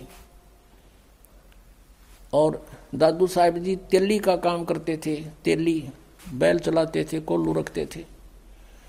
ऐसे मुल्कदास जी किसान थे और बाल बच्चेदार थे। कहने का भाव ये है कि इस तरह का हठ योग किसी ने नहीं किया, जैसा शिवदयाल जी ने किया, और उसका उसको परिणाम क्या मिला? ये पाँच नामों का जाप करने वाला भूत बना वो। और उसी का अनुयायी सावन सिंह जी, यानी जयमल सिंह जी का शिष्य। और सावन सिंह जी के अनुयायी कौन? बलोचिस्तानी शाह मस्ताना खेमामल जी। डेरा सच्चा सौदा सिरसा का, जो है ना, मुखिया माना जाता है। और उसको सावन सिंह का भी आदेश नहीं नाम तीन बदल लिए सतपुरुष और अकाल मूर्त और शब्द स्वरूपी राम। यो कहने के लिए जनता न्यू ना कहेगी, काल के नाम जप रहे हो तुम। ये नाम जप, उनसे क्या रिज़ल्ट हुआ? इसका Balochistani सामस्ताना founder of the Sachcha Sauda Sirsa, उसके प्रवर्तक का क्या बना? अब दिखाता हूँ, देखो। यही पुस्तक है, सतगुरु के परमार्थी कृष्णों के वृंतांत पहला भाग और इसके लिखने वाले कौन हैं? जो वर्तमान में सच्चा सौदा सिरसा के गद्दी निशीन है, परम हजूर महाराज श्री गुरमीत सिंह जी। आप देखो, पृष्ठ इकतीस है ये। बेपरवाह जी, वहाँ के एक प्रेमी की कार में बैठकर और पहाड़गंज में एक डॉक्टर की दुकान पर चले गए। वो बीमार हो गए थे, ठंड लग गई थी, उसको पीछे काफ़ी लंबा वर्णन है, हम थोड़ा सा सुनाएँगे आपको। आप जी के साथ सिरसा शहर का प्रेमी, गोविंद मदान और तीन चार और प्रेमी थे। अब आगे चलते हैं। इतने में डॉक्टर ने हुक्म के अनुसार बेपरवाह जी के इंजेक्शन लगा दिया और उसके साथ ही आप वहीं बेंच पर लेट गए। यानी वो बेपरवाजी खेमामल जी बेंच पर लेट गए, इंजेक्शन लगते ही। और तलियों की जलन का बहाना करके धन धन सतगुरु का नारा लगा दिया। अर्थात 18 अप्रैल 1960 को सुबह दस बजकर पंद्रह मिनट पर अपना पंच भौतिक शरीर छोड़ दिया। छोड़कर अनामी देश में जा समाये। इंजेक्शन, रिएक्शन हो गया इसका। और इंजेक्शन रिएक्शन से मृत्यु होगी। दस मिनट में इसकी। और वहाँ से इसको उठाकर फिर नौकानामी देश में जा समाये। यह दृश्य देखकर डॉक्टर के पसीने छूट गए। वह बहुत चक्का रह गया कि अब क्या होगा। बाबा जी के अन्यायु से बर्बाद कर देंगे। उस पर कत्ल का इल्ज़ाम लगाकर अदालत में सजा करवाएँगे। उसे अब कुछ भी नहीं सूझ रहा था। वह अब क्या करे? अब ज़्यादा ना पढ़े, बाकी तुम पढ़ लियो, लेकर इनके पास बहुत मिल जाएँगी। इसमें और बहुत ऐसे रहस्य हैं इनके। ये सारे ब्रांड मट्टी होकर मरे बाद में सतनाम सिंह जी की हिस्ट्री दिखा दो, इनकी लास्ट में इनके ऑपरेशन हुआ। पता नहीं, वहाँ बम्बई में ले गए, टांग में दर्द हो गया। उसके को बीस डॉक्टरों को दिखाया, फिर आर्ट में डिफेक्ट हो गया, वाल में डिफेक्ट हो गया, जयपुर ले गए, फिर बम्बई ले गए, फिर वापस लाए। और फिर काफ़ी दिनों तक ये ऐसे ही अपना दुखी होकर शरीर छोड़ कर गए। अब कहने का भाव ये है कि अब आपको दिखाते हैं इनके परम दणी की दुर्गति किसकी? शिवदयाल जी की। अब पुणात्माओं कहते हैं, मूल जो इनका है, उसी के विषय में जानकारी होने से आराम से समझ आप समझ में आ जाएगी आपके कि बाकी जो दूसरे इसके अनुयायी हैं, वो कहाँ जाएँगे? जैसे ये एक जय गुरुदेव पंथ है मथुरा में। और वो भी आगरा से शिवदाल जी के ही शिष्य के शिष्य ऐसे परंपरा, जैसे जयमल सिंह जी ने व्यास में डेरा बना दिया और उसने जय गुरुदेव पंथ वाले ने वहाँ मथुरा में तुलसी साहेब बोल रहे हैं उसको, उनका शुभ नाम तुलसी साहेब मथुरा में। तो उनसे किसी ने प्रश्न किया कि पूरे गुरु की क्या पहचान है? तो उत्तर देते हैं तुलसी साहेब जी ने कहा अपने शिष्य को जो पास में बैठा था कि बता दे बोल दे सारी कहानी हमारे बारे में। श्री गुरु ग्रंथ साहिब जी में वाणी लिखी है कि सोई सतगुरु पूरा कहावे जो दो आखर का भेद बतावे। वे दो आखर कौन से हैं? क्या उन दो अक्षरों का भी जाप किया जाता है? नहीं। बल्कि साधना की जाती है। और वैसे तो उसी पुस्तक में लिखा हुआ है कि सत्य पुरुष जिन जानिया, सतगुरु तिसका नाम, तिनके संग से हुबरे, नानक हरगुन गाओ। तो उसने क्या बत उत्तर दिया? कि जो परमात्मा के दरबार में आते जाते हैं, वे पूर्ण संत हैं और चाहने वालों को जो आज्ञा का पालन करते हैं, उनको भी पहुँचा देते हैं। परमात्मा के दरबार में। और सतपुरुष जिन जानिया और सतगुरु जिसका नाम तिनके संग शिष्य उभरे, नानक हर गुण गाओ। नानक साहब की वाणी बोली उस चेले ने उसके गुरु जी के आदेश से। वो क्या कह रहा है कि जिसने सतपुरुष को जान लिया और वो उसका सतगुरु नाम है और उनसे, उनके नाम लेते उनकी शरण में जाने से सबका उद्धार, शिष्यों का उद्धार हो जाता है। अब देखो इनकी अकल। इन सतनाम का दबेरा भी को नहीं। बात करें सतपुरुष की, अब थोड़ी सी झलक और दिखानी पड़ेगी इनकी इस अज्ञान को हटाने के लिए। देखिएगा सार बचन राधा स्वामी वार्तिक। राधा स्वामी सत्संग व्यास। और ये कहाँ से छपी है? कौन इसका? प्रकाशक जगदीश चंद्र सेठी सेक्रेटरी राधा स्वामी सत्संग व्यास, डेरा बाबा, जयमल सिंह। और ये मुद्रक है लक्ष्मी, ऑफसेट प्रिंटर्स, दिल्ली।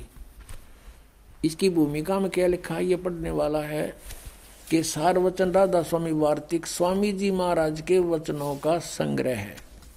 किसका? शिवदयाल जी का। ये वचन सत्संगों तथा अन्य चर्चाओं के दौरान सत्संगियों ने नोट किए थे। स्वामी जी महाराज के परम धाम सिधारने के कुछ वर्ष बाद इनका संग्रह करके पुस्तक रूप में छपवाएगा ये तो पहले हमने बता दी। यहाँ देखो। स्वामी जी महाराज का शुभ नाम सेठ शिवदयाल सिंह जी था। आपने 15 अगस्त सन अठारह सौ अठारह में आगरा शहर में जन्म लिया। अब हम आगे आते हैं। ये सत्संग है जो हम आपको पढ़ाने जा रहे हैं। श्री शिवदयाल जी के वचन सत्संगा में राधा स्वामी दयाल की दया, खुलासा उपदेश, हजूर राधा स्वामी साहिब का वचन। अब ये दफ़ा एक, सिर्फ़ काम इतना है कि इंसान अपनी, यानी मनुष्य अपनी सूरत, यानी रूह को, उसके खजाने और निकास, यानी मुकाम, सतनाम और राधा स्वामी में पहुँचाए। यहाँ सतनाम को मुकाम बता रहे हैं, सथान, मुकाम माने सथान। सतनाम सथान, सतनाम में। मुकाम को से सथान को। अब यहाँ सतनाम को सथान सिद्ध कर रहे हैं। मुकाम सतनाम, यानी सथान, सतनाम। राधा स्वामी भी सथान पहुंचावे। ये सार्वचन वार्तिक भाग पहला। अब चौदह पृष्ठ पर पढ़ा हमने। तेरह चौदह पे अब नीचे क्या है? कि जितने आचार्य, महात्मा और अवतार पैगंबर हर एक मजम में हुए, वे अपने अभ्यास के ज़ोर से अंतर की तरफ़ मुकाम असली के चले। सिर्फ़ संत मंजिल पांचवी यानी सतनाम पर यह मंजिल फिर सतनाम स्थान बता दिया इन्होंने। मंजिल माने स्थान, सतनाम स्थान। और बिरले संत मंजिल आठवीं यानी राधा स्वामी पद तक पहुँचे। यो राधा स्वामी दोबारा फिर इन्होंने मंजिल यानी स्थान बता दिया। ये मंजिल माने सथान अपने आप अर्थ बता रहे हैं। अब यहाँ देखो पंद्रह पृष्ठ पर, चार नंबर वचन में, अब समझना चाहिए कि राधा स्वामी पद सबसे ऊँचा मुकाम है, स्थान है। और यानी यही नाम कुल मालिक और सच्चे साहिब और सच्चे खुदा का है। और इस मुकाम से दो स्थान नीचे सतनाम का मुकाम है। वहाँ सतनाम को स्थान बताओ थे ये। अरीब कहते हैं, सतनाम यानी स्थान का स्थान है कि जिसको संतों ने सतलोक, सचखंड और सार शब्द और सत शब्द और सतनाम और सतपुरुष करके बयान किया है। ये सतनाम की डेफिनेशन है इनकी या। इस सतनाम में ना समझ मारा इन कहे सतनाम को सतलोक भी कहा है, सचखंड भी कहा है, सार शब्द भी सतनाम को कहा है, सत शब्द भी सतनाम को, सतनाम भी सतनाम को और सतपुरुष भी सतनाम को। जय गुरुदेव वाला तुलसी साहेब, उसके विचारों को, उसके आदेश से वही, ये कौन? उनका शिष्य बता रहा है कि सतगुरु वही है जिसने सतपुरुष जान दिया सतपुरुष जिन्होंने, जिन्हें जानिया, सतगुरु जा का नाम। इस शिवदयाल जी ने सतपुरुष ना जाना तो तुलसी साहब जी को जान देंगे सतपुरुष ने तो इससे सिद्ध है कि ना तो शिवदयाल जी ने सतपुरुष जाने, वो सतनाम को सतपुरुष कहे। और कित सतनाम ने सथान बतावे। सार नाम भी सतनाम, सार शब्द भी सतनाम, सचखंड भी सतनाम, और सतपुरुष भी सतनाम। तो ये पूरे गुरु के लक्षण है। आदरणीय गरीबदास साहिब जी ने कहा कि सतगुरु पुरुष कबीर हैं ये चारों युग परवाने। जूठे गुरुआ मर गए, ये हो गए भूत मसान एक भक्त ने कहा, राधा स्वामी वालों से को डिस्कस हो रही थी। उन्होंने कहा भी जिसको तुम परम धनी बताते हो, श्री शिवदयाल जी को यह आपका परम धनी पहले किसी युग में आया है? अक नहीं, पहले तो नहीं आया। फिर उन तीन युगों में किसने संभाला? क्या बात तो भाई ठीक है। तो परम धनी की तो आयु। परम धनी तो ये हुए सतगुरु पुरुष कबीर हैं ये चारों युग परवान झूठे गुरुआ मर गए, ये हो गए भूत मसान इंजेक्शन, रिएक्शन से संत मरे। धिक्कार उसकी फिर भक्ति ने, क्या उसके पास आम जीव व्याग्रहण होते? अब दिखाता हूँ शिवजाल जी भूत बने फिर। श्री शिवजाल जी फाउंडर ऑफ़ दारादा स्वामी, पंथ। ये भूत बने अपनी शिष्या बुक्की में बोलने लगे। समझदार को संकेत बतेरा, भाई, भगवान को पहचानने में और असली और नकली की पहचान करने में दास नाब के समक्ष ओरिजिनल और डुप्लीकेट दोनों नोट दर दिए। अब आपकी मर्ज़ी जो ठीक लगा सिलेक्ट कर लियो। ये देखिएगा, जीवन चरित्र, राधा स्वामी दयाल की दया। राधा स्वामी साहेब, जीवन चरित्र। स्वामी जी महाराज लेखक हैं, लाला प्रताप सिंह सेठ। उर्फ़ चाचा जी साहेब, ये शिवजाल जी के छोटे भाई थे। प्रकाशक हैं राधा स्वामी ट्रस्ट, स्वामी बाग, आगरा। सर्वाधिकार प्रकाशक द्वारा सुरक्षित है। और ये है राधा स्वामी ट्रस्ट, स्वामी बाग, आगरा।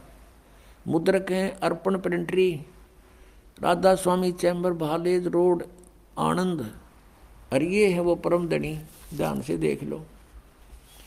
कर लो महापुरुष के दर्शन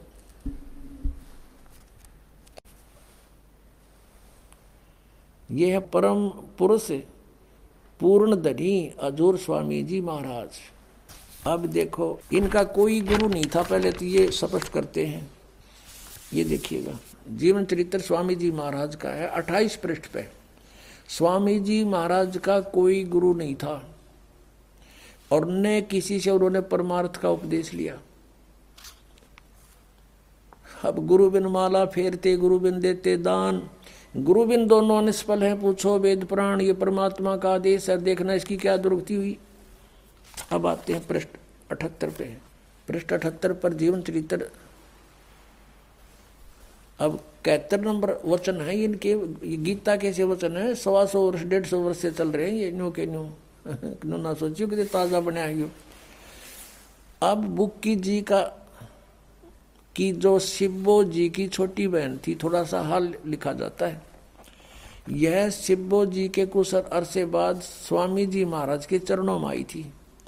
जब इन्होंने कुछ दिन सत्संग किया और वचन स्वामी जी महाराज के सुने और वे वचन हृदय में समा गए, तब इनके प्रेम की हालत अजीब थी। जब स्वामी जी महाराज वचन या अर्थ पोथियों का करते, तब इनकी आँखें सुरख, अंगारा सी हो जाती थी।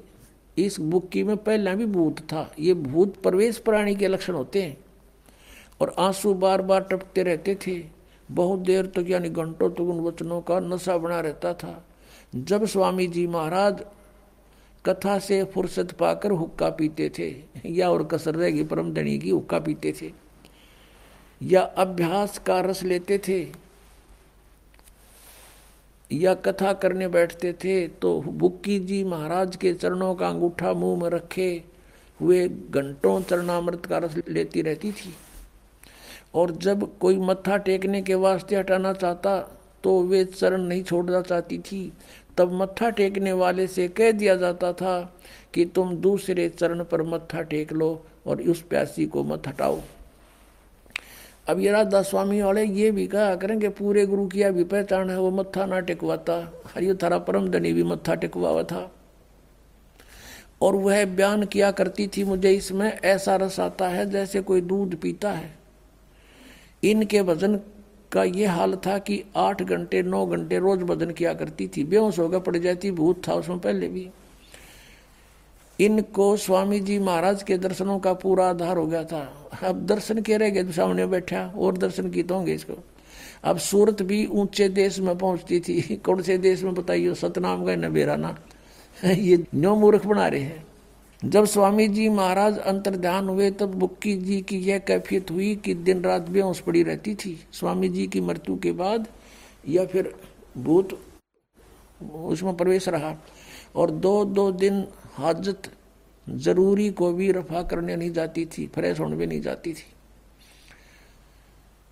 और सूरत स्वामी जी महाराज के चरणों में लगी रहती थी। करीब डेढ़ महीने तक यह हाल रहा। सबको खोप हुआ कि शायद इनकी देह छूट जावे। तब स्वामी जी महाराज ने इनको दर्शन दिए और फरमाया कि जिस तरह तुम सेवा पेशतर किया करती थी, उसी तरह से करो। वो भूत बन गया, इनका परम धनी। और बुक की माँ के बढ़ गया, प्रवेश कर गया। सवा महीने तक इसकी देह ड्यूटी होगी तपस्या पर सारा घूम घाम के। फिर उसी रोज से बुक्की जी अब आके बोला कि रोटी बना, उसी तरह। और मैं खाऊँगा बुक्की में बढ़ के। उसी तरह से करो। और फिर उसी रोज क्या कहा? करीब डेढ़ महीने के ये हाल रहा। सबको खोप हुआ कि शायद इनकी देह छूट जावे। तब स्वामी जी महाराज ने इनको दर्शन दिए और फरमाया कि जिस तरह तुम सेवा पेशतर किया करती थी, उसी तरह से करो। और फिर उसी रोज से बुक्की जी भोग भी तैयार करती थी। और मेरे पन्नी गली के मकान पर पहले दस्तूर के माफिक पलंग बिछाती और हुक्का बरती थी। वह पलंग अभी तक बिछा रहता है। गर्ज की जिस तरह से की पेस्तर सेवा किया करती थी, वो जीता जी सेवा करा करती थी, स्वामी जी की रोटी बनाया करती, हुक्का भर कर दिया करती, वो पिया करता। उसी तरह से कुल काम करने लगी। और स्वामी जी महाराज उनको ध्यान के समय में प्रगट दर्शन देते और कुल सेवा उसी तरह कबूल फरमाते थे। आय हाय। नौके ध्यान के समय में वो भूत आ जाता, रोटी खाता और पीता बुक्की के माध्यम से नौके कुल सेवा उसी तरह कबूल फरमाते थे। जैसा कि अंतर ध्यान होने से पेशतर यानी पहले करते थे। बुक्की जी को महाराज उनके आखिरी दम तक प्रकट रहे उसका माय प्रवेश रहे वो आखिरी दम तक प्रकट रहे उसमें। यहाँ तक कि जिस किसी को जब कोई बात स्वामी जी महाराज से अर्ज़ करनी होती थी तो वे बुक्की जी के ज़रिए से दरफ्यात कर दिया करते थे। बुक्की जी में इंटरनेट लग गया हाँ। उसमें बोला करता भूत यानी बुक्की जी अभ्यास के समय स्वामी जी महाराज को प्रकट करके हम कलाम हुआ करती थी। अब यह इनकी चतुरता थोड़ी उलझाने के लिए।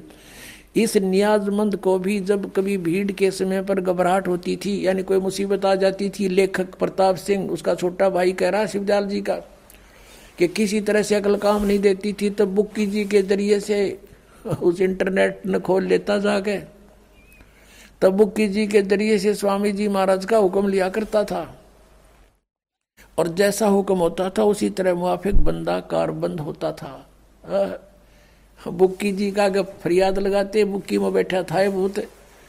वो जैसे उनको बता देता, कहते, उसी तरह हम क्या करते थे? अब Pratap Singh ji writer of this जीवन चरित्र, अपने बड़े भाई शिवदयाल जी का जीवन चरित्र का लेखक, उसका छोटा भाई प्रताप सिंह है, वो कहता है कि जब मेरे ऊपर कोई मुसीबत आ जाती थी तो बुक्की जी में जाकर इंटरनेट ऑन कर लेता था, अर्ज़ करता था। और उस समय भूत बोला शिवदयाल जी, इनका परम धनी। ने कहता, जो आदेश होता, वो स्वीकार करता था। और इसी तरह कहते हैं, राय साहब सालग्राम जिसने राधा स्वामी पंत का चमटा अलग से गड्ढा बताए हैं वो भी बुक्की जी का गा जोड़ कर तीन चार बार उसने भी प्रार्थना की थी, ये देखिएगा। अब हम फिर आते हैं, जीवन चरित्र पढ़ रहे हैं, स्वामी जी महाराज का। यहाँ देखिएगा। यहाँ तक हम आ चुके हैं कि वो लेखक कहता है कि जब नियाजमंद को भी जब भीड़ के समय में घबराहट होती थी तो बुक्की जी शर्त किया करता था। तो बुक्की जी के ज़रिए से स्वामी जी महाराज का हुक्म लिया करता था और जैसा हुक्म होता था, उसी से, उसी के मुआफिक बंदा, कार बंद होता था, उसी तरह करता था।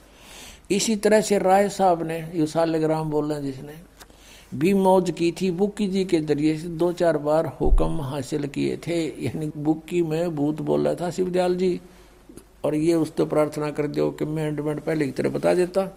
अपने आत्माओं, एक भक्त बतावा था, मेरा चाचा था, सगा काका, और राधा स्वामी पंत से को 25 वर्ष से नाम ले रखा था। और सुबह शाम काफ़ी देर तक बिल्कुल ऊपर चादर डाल के और ऐसे बैठ जाता था, टस से मस नहीं होता था दो दो ढाई घंटे प्रतिदिन। और वो चूरमा का लाड़ा था, चूरमा बहुत खाया करता। उसकी फिर मृत्यु होगी उक्का भी पिया करता, बीड़ी बैड़ी पीता था। या तो इनका दादा लाई है, शिवजाला उक्का पियो इनका। परमात्मा कहते हैं, भाँग तमाखू छोतरा आफू और शराब, कबीर कौन करे बंदगी, ये तो करें खराब। अमल आहारी आत्मा कदी ना पावे पार, कह कबीर विचार कर त्यागो इन्हें विचार। और ये हुक्का पीवे। अब क्या हुआ? वो बता रहा है कि मेरा चाचा जी की मृत्यु होगी। मृत्यु के बाद अपनी पुत्र वधु में आके बोलने लग गया। वह पड़ जाए बेहोश होके फिर थोड़ी देर में खड़ा हो, उठे और के मैं तुम्हारा चाचा बोल रहा हूँ। और चूरमा बनाओ। अब चूरमा बनावे, सुरमा खावे न्यू के बीड़ी लाओ। वो बीड़ी पीने लगी वो लड़की, उसकी पुत्र वधु। अब बड़ा, और कई बार जैसे छोटा मोटा कोई ऐसा काम भी बता देता था कि तुम्हारा ऐसे नुकसान हो जाएगा, ऐसा कर लो। तो कहते, वो हमारा उसने एक दो बार पहले ऐसा भी बता दिया जिससे हमारी कुछ हानि भी टल गई लेकिन वो रोज़ाना उसकी पुत्र वधु कोई काम नहीं कर पावे, कति दुखी हो गए। वो उसके माँ पड़ा रहा वह बेहोश पड़ी रहे। उठा जब चुरमा मांगा के बीड़ी मांगे और वह पहले बीड़ी नहीं पीती थी, वो चाचा के उसमें प्रवेश हो गया तो बीड़ी भी पीने लागी। और यही दशा बुक्की में प्रवेश शिवदयाल जी की है, उस परम धनी राधा स्वामी जी के पंथ के प्रवर्तक की। बुक्की जी पहला बीड़ी नहीं पी थी उसका नहीं पिया करती। वो उसमें आ गया, चूरमा बना हुआ है आप बुक्की के माध्यम से। और पलंग पर बैठ के वो नौका ने उसका भरम कि तू आज भी संत है। और चूरमा खा और ऊपर धोखा पीवे गरुड़ गरुड़ वो बुक्की पीवे वो भीतर भूत बैठे उसमें। अब वो बता रहा था कि हमने आपका नाम ले लिया, यहाँ देखा बहुत सुख हो रहे हैं। तो हम उसको भी लाए, उसकी पुत्र वधु को उन्होंने उपदेश लिया। अब उस चाचा तो पीछा छूटा, भूत तय अब पता नहीं कहाँ गया वो। तो पुणात्मा दास अपनी तरफ़ से बात बनाकर नहीं कह रहा। उन महापुरुषों के विचार व्यक्त कर रहा हूँ कि जिन्होंने भगवान पाया, उन्होंने कौन से मंत्र जाप किए? और ये पाँच नाम जाप करने वाले और तीन नाम वो जो सतपुरुष, अकाल मूर्त, शब्द स्वरूपी राम आदि ये नाम जाप करने वाले, इंजेक्शन रिएक्शन से मृत्यु और ये भूत बनकर बुक्की में प्रवेश हो गया। समझदार को संकेत बहुत है, पुण्यात्मा दास का उद्देश्य ये नहीं है कि मैं कोई किसी लालच में आपको ये उनसे अलग करना चाहता हूँ, लेकिन मेरी ड्यूटी ला दी परमात्मा ने साची कहने की। और इसमें जब जरा भी झूठ हो तो आओ सामने, कोई बताओ मुझे कि दास ने एक शब्द भी आपके इतिहास से बाहर कुछ बोला हो तो। और फिर भी कोई नहीं मानता है तो उसका दुर्भाग्य ही होगा।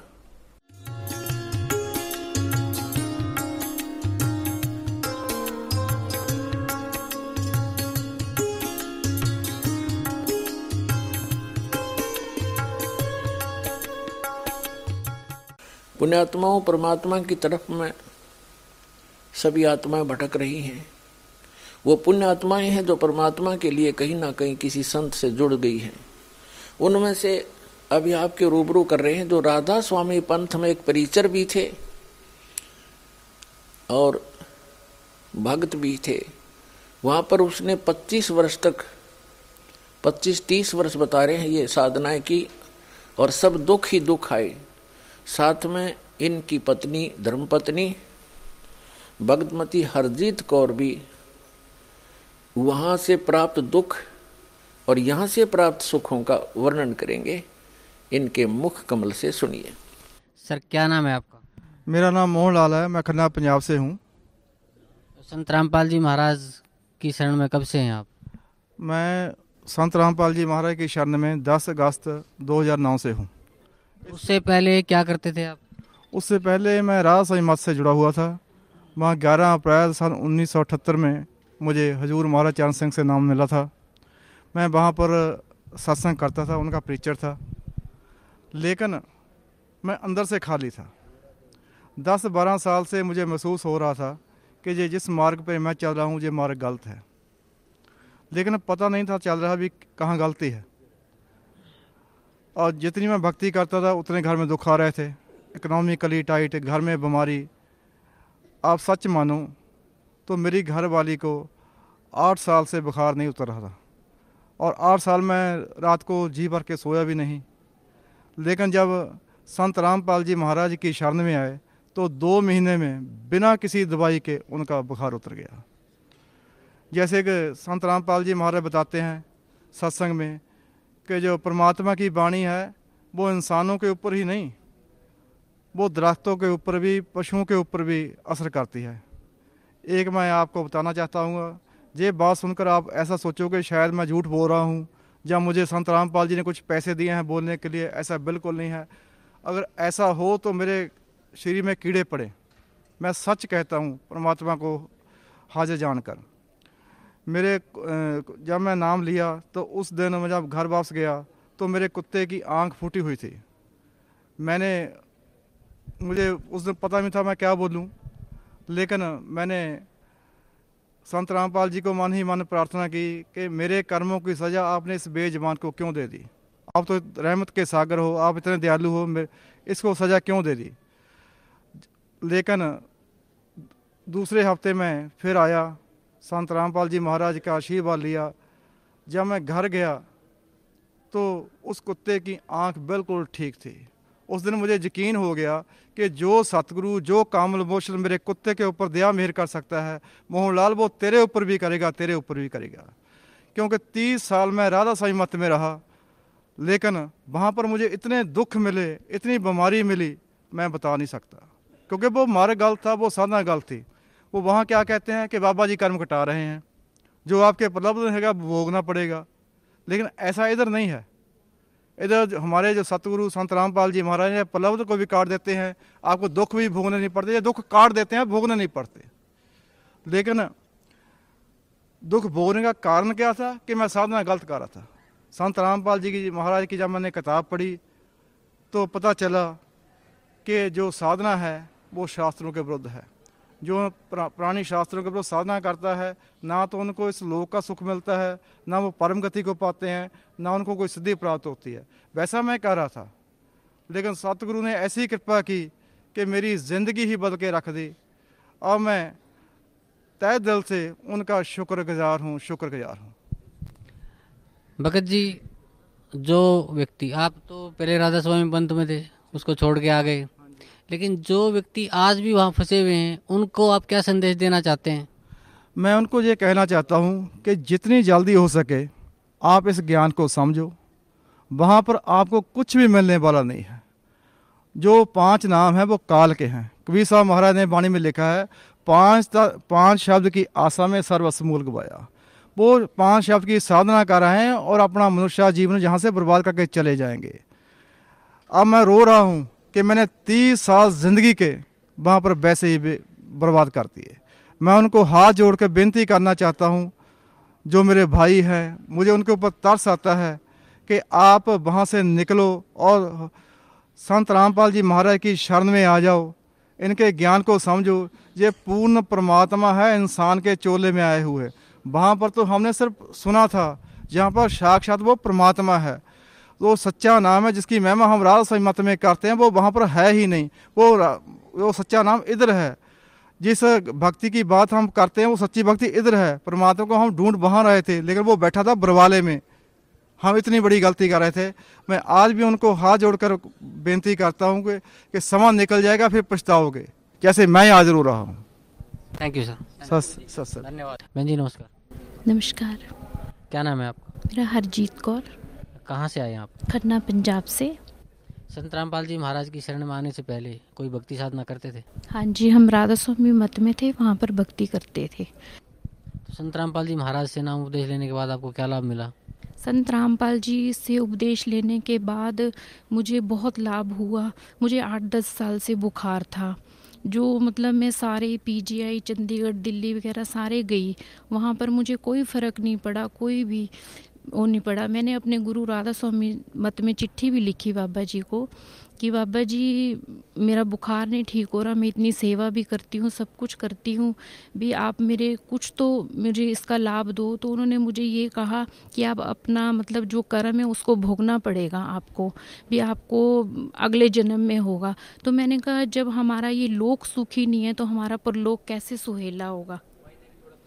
तो हम मुझे आठ साल, दस साल से बुखार था। जैसे ही मैं संत रामपाल जी महाराज के पास आई, मैं विश्वास के साथ नहीं आई थी संत रामपाल जी के पास। मेरे हस्बैंड मुझे ज़बरदस्ती लेके आए थे। उनको ज्ञान था बट मेरे को ज्ञान नहीं था। मैं तो बरवाला घूमने के लिए आई थी कि मैं देखूँ वो गुरु मतलब कैसा है, क्योंकि मुझे गुरु से विश्वास उठ गया था, मुझे कोई विश्वास नहीं था। मैं यही कहती थी कि सब गुरु एक जैसे होते हैं। मैं आई थी, मैंने नाम नहीं लिया जब मैं आई। मैं नेक्स्ट टाइम फिर इसी उद्देश्य से आई कि मैंने नाम नहीं लेना, सारे संत एक जैसे ही होते हैं। कि जैसे हमारे वहाँ राधा स्वामी मत में बाबा जी थे एसी गाड़ियों में घूमना, ये घूमना, वहाँ बाहर भगत मरते रहते थे।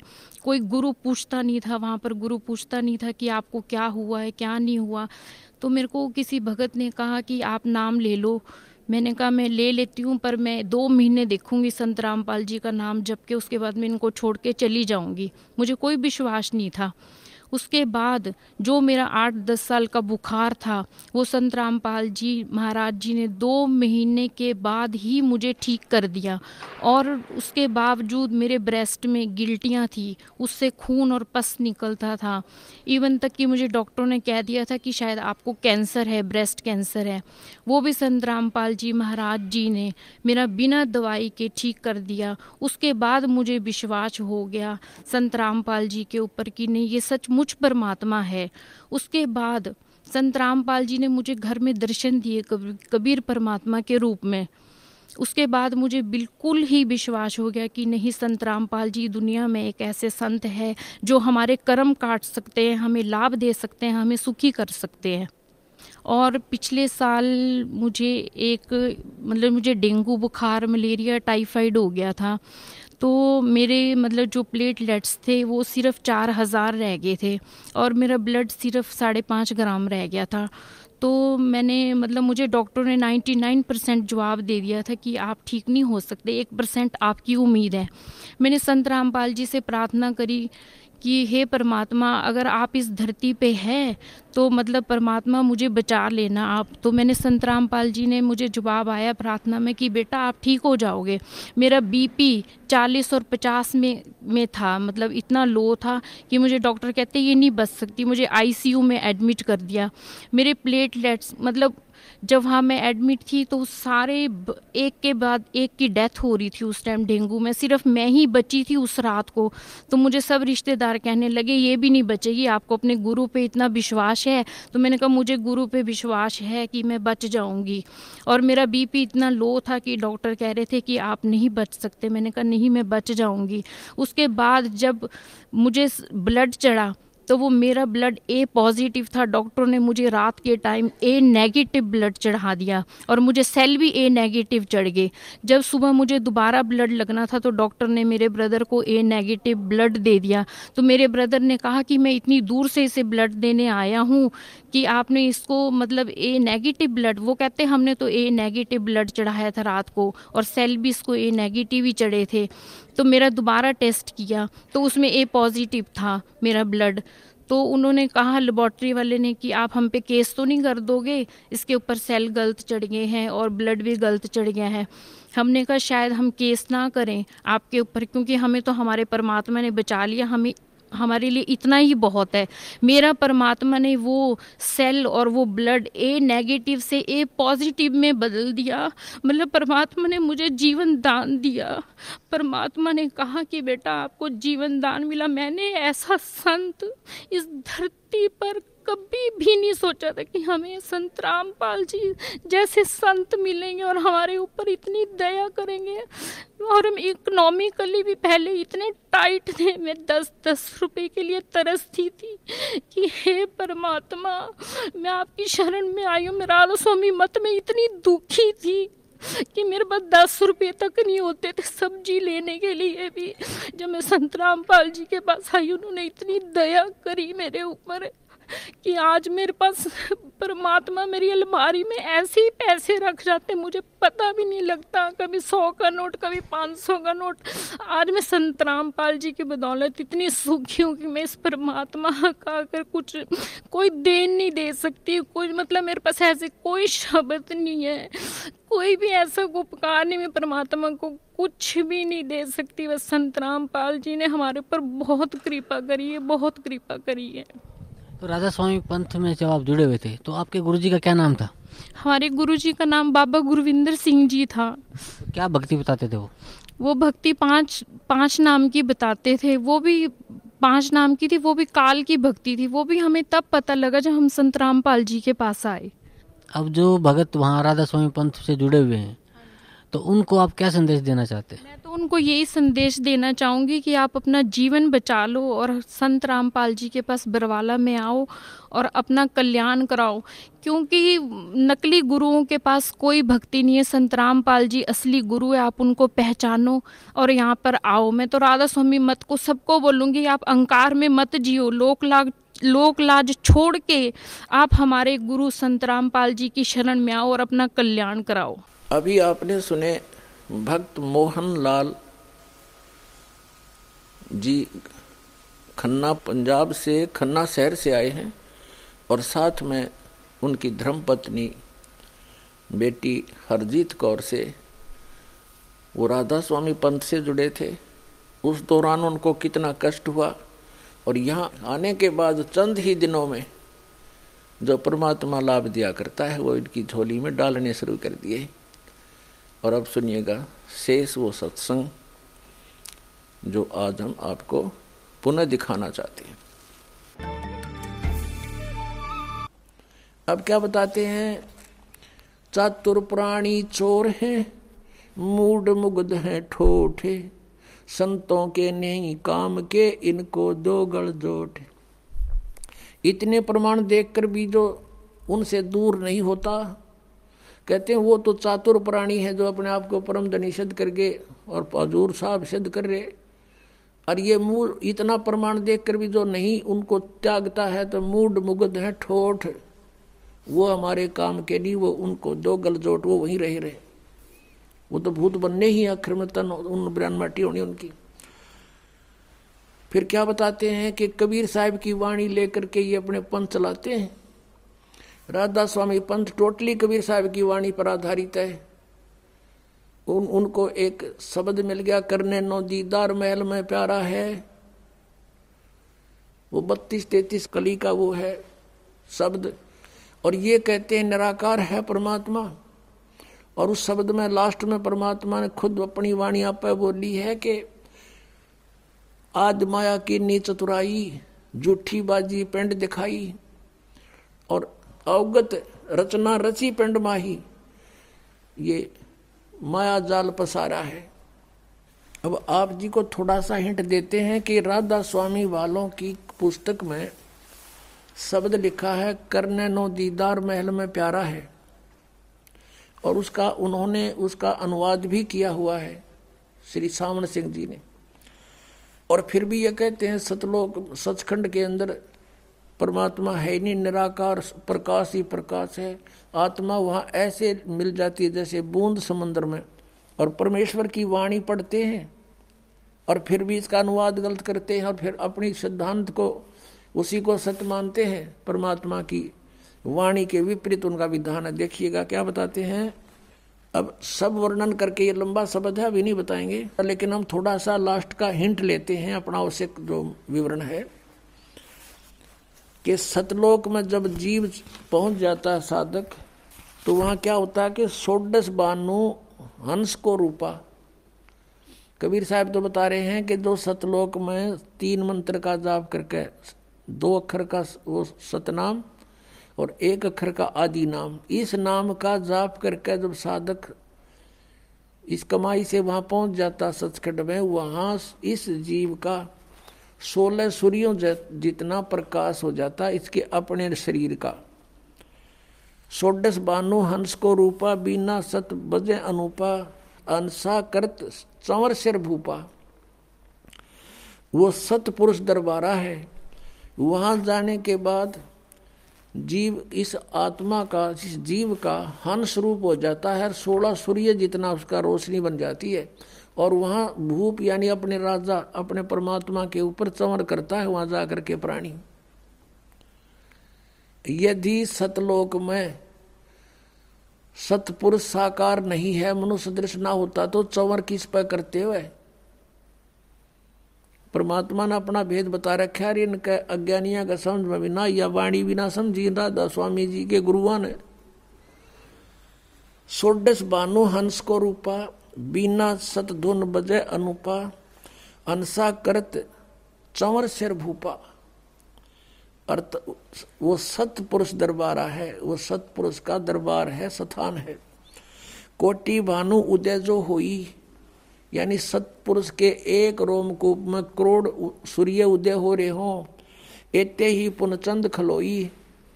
इतने ही चाँद, चंद्रमाओं की रोशनी दोनों की मिला दे तो भी कहते हैं, पुरुष रोम सम एक न हुई सतपुरुष के एक रोमकूप के बराबर भी उनकी शोभा नहीं है, इतनी करोड़ सूर्य, करोड़ चंद्रमा की। ऐसा पुरुष दिदारा है, ऐसा दर्शन है उस परमात्मा का। अब क्या बताते हैं, काया भेद किया निर्वारा, ये सब रचना पिंड मंझारा और माया अवगत जाल पसारा, सो कारीगर भारा है। इस काल ने अपनी माया, इस दुर्गा के द्वारा अपनी पत्नी दुर्गा के माध्यम से सचखंड सतलोक की, एक डुप्लीकेट प्रतिबिंब नकल, यहाँ इसने ब्रह्मलोक में बनवा रखी है। वहाँ नकली सतलोक, नकली अलखलोक, नकली अगमलोक और नकली अनामी अकय लोक बनवा रखे है इसने। तो यहाँ प्रमाण देते हैं कि आद माया की चतुराई और झूठी बाजी पिंड दिखाई। ये पिंड कहो, अंड कहो। अंड कहो इसको किसी एक ब्रह्मांड का अंड आकार है, अंडे जैसा। और इस पिंड शरीर के अंदर कमल बने हुए हमारे सारे कमल। उन कमलों में, इस पूरे ब्रह्मांड में जहाँ जहाँ जो गतिविधि हो रही है, इसमें विजिबल होती है। साधक के जब ये कमल खिल जाते हैं, मूल कमल, स्वाद चक्र, नाभि कमल, हृदय कमल, कंठ कमल, त्रिकुटी कमल, और ये सारे सेंसरार कमल। और कहते हैं, जैसे टेलीविज़न में जहाँ भी प्रोग्राम चल रहा है, उस टीवी के उस चैनल पर वहाँ का प्रोग्राम यहाँ टीवी में देख सकते हैं ऐसे ही शरीर के अंदर इस ब्रह्मांड की, जो भी है ब्रह्मांड का, वो देख सकते हैं। ये धुन सुनते हैं, इस पिंड में, शरीर में धुन सुनो। और परमात्मा कहते हैं, इस अंड और पिंड के पार स्वदेश हमारा है। हमारा सतलोक तो सचखंड तो इस पिंड और अंड से पार है। तो वह धुन इसमें कैसे सुनेगी? इसमें जो भी सुन रही है सब काल की धुन सुन रही है नकली सतलोक की नकली सचखंड की और वो सुगंध उठ रही है नकली इनकी यहाँ की। जैसे आदरणीय गरीबदास साहब ने कहा है, है कोई परले पार का जो भेद कहे जनकार का उस असली धुन का कोई भेद बतानिया है यहाँ पर? उस परले पार कोई पहुँचा है ये सतनाम मना समझ में रहे इनके। सतनाम सतपुरुष भी सतनाम सार शब्द भी सतनाम सतनाम भी सतनाम और सार शब्द भी सतनाम। सतलोक भी सतनाम, सतपुरुष भी सतनाम। क्या इन्होंने परमात्मा पहचाना? कहते सतपुरुष जिन जानिया सतगुरु जा का नाम। तो ये सतगुरु भी कौन है? सतपुरुष जाना ही नहीं। ये निराकार बतावे और परमात्मा कहते वहाँ साकार है। अब क्या बताते हैं? शब्द विहंगम चाल हमारी, और कहे कबीर सतगुर दी तारी। खुले कपाट शब्द जनकारी। पिंड और अंड के पार स्वदेश हमारा है। इस पिंड और ये ब्रह्मांड, इससे पार है हमारा सचखंड। और ये न्यू है हुआ परमात्मा है, कोई नहीं। ये धुन सुनो इसमें, ये काल की धुन है सारी। अब गरीबदास साहब ने बताया है कि कोई है रे पर ले पार का, जो भेद कहे जनकार का, कोई है रे पर ले पार का, जो भेद कहे जनकार का। वाह रही गोरख वाह रही दत्त वाह रही दरु प्रहलाद अर्थ। वार माने उर्ली साइड में, इधर ही रहेगी उर्ली साइड में, वार, और पार परली साइड में। वाह रही गोरख वाह रही दत्त। गोरख तो आप जानते हैं, दत्त, दत्तात्रेय। और ध्रुव और प्रहलाद कहते हैं, ये इधर ही है, इस काल के जाल में। वाह रही गोरख वाह रही दत्त वाह रही ध्रुव प्रहलाद अर्थ। वाह रही सुखदेव वाह रही व्यास वाह रही पारासर प्रकाश वाह रही दुर्वा सादर वेश वाह रही नारद सारद शेष वाह रही भरतरी गोपी चंद वाह रही सनक सनंदन बंद, वार माने उर्ले ही साइड में, वार ही, इधर ही वाह रही ब्रह्मा वाह रही इंद्र वारई सेंस कला गोविंद, एक हज़ार कला का भगवान, यो काल भी इधर ही है। वारही शिव शंकर जो शंभ वारही धर्म राय आरंभ। ये तुम्हारा शिव शिव शंकर भी वार ही है, तुम्हारा शंभु। और धर्मराय भी वार ही। है वार ही धर्मराय धीर परम धाम पहुँचे कबीर। रग यदुसाम अथर वेद, परम धाम नहीं लहा वेद। अब चारों वेदों में परम धाम सतधाम, सतलोक, धूलोक, इन सब का वर्णन है, लेकिन इसके आधार से उस परमात्मा को किसी ने पाया नहीं। ये वेद भी परमात्मा ने ही वेदों में दिलवा रखा, दे रखा है। अलल पंख अगाध भेव जैसे कुंज सुरती से। वार पार थे हाने था गरीबदास निर्गुण निगाह। अब गरीबदास जी कहते हैं, गरीबदास साहब जी को परमात्मा मिले जैसा आपको बताया। सुचखंड में लेकर गए, फिर वापस छोड़ा। आँखों देखा, हाल लिखा भगवान का। और परमेश्वर ने स्वयं बताया है, अवधू, अवगत से चल आया। कोई मेरा भेद मरहम ना पाया, ना मेरा जन्म, ना गर्भ बसेरा। बालक हो दिखलाया, काशी नगर जल कमल पडेरा तहा जुलाए न पाया। मात पिता मेरे कुछ नाही, ना मेरे घर दासी, जुल्हे का सुत आण कहाया जगत करे मेरी आसी। पाँच तत्व का धड़ नहीं मेरे, मैं जानू ज्ञान अपारा। सतस्वरूपी नाम साहेब का ओहे नाम हमारा। अदर दीप गगन गुफा में तानिज वस्तु सारा, तेरा ज्योत स्वरूपी अलख निरंजन, धरता ध्यान हमारा। हाड चाम लहू ना मेरे, कोई जाने सतनाम उपासी। तारण तरण अभय पद दाता, मैं हूँ कबीर अविनाशी। अब के बताया भगवान ने स्वयं आकर कहा कि अब धू, गोरखनाथ से बात हुई थी परमात्मा की। और उसको सिद्धि में भी फेल कर दिया था, उसकी सिद्धि निष्क्रिय कर दी थी, ज्ञान से परिचित कराया तो समझ गए वो। तब उन्होंने पूछा, आप कौन हो? कहाँ से आए हो? तो स्वयं बताया कि अवधू अब अवगत से चल आए। अविगत, जिस जिस स्थान को कोई नहीं जानता, परमात्मा कबीर जी के अतिरिक्त, उस सचखंड सतलोक से। और मेरा भेद मरम नहीं पाया, ना मेरा जन्म, ना गर्भ बसेरा। मैं बालक बने दिखलाया। बालक बनकर प्रकट हो गया। और काशी नगर जल कमल पर डेरा, तहा जुलाही न पाया। मात पिता मेरे, कुछ ना ही ना मेरे घर दासी।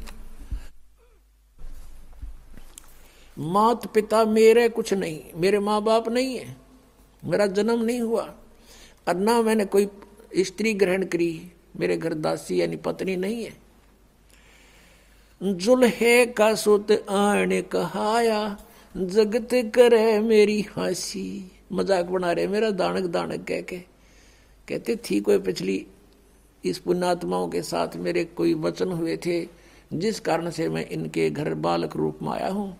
पाँच तत्व का धड़ नहीं मेरा।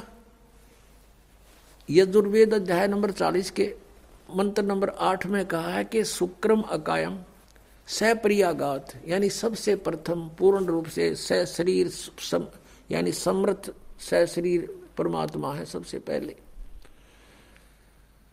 और शुक्रम अकायम, अवर्णम, असनाविरम अपाप विदम कबीर मनीषी स्वयंभू परिभू। ओए होए। अब यहाँ ये अज्ञानियों ने एक अकायम शब्द से परमात्मा को निराकार सिद्ध करने की चेष्टा की, लेकिन ये सुक्रम अकायम, असनाविरम क्यों लिखे? और फिर स्वयंभू कहा, निराकार है तो स्वयंभू की आवश्यकता थी लिखने की। और अकायम था, अकायम शब्द लिख देते, सुक्रम अकायम, असनाविरम, अवर्णम।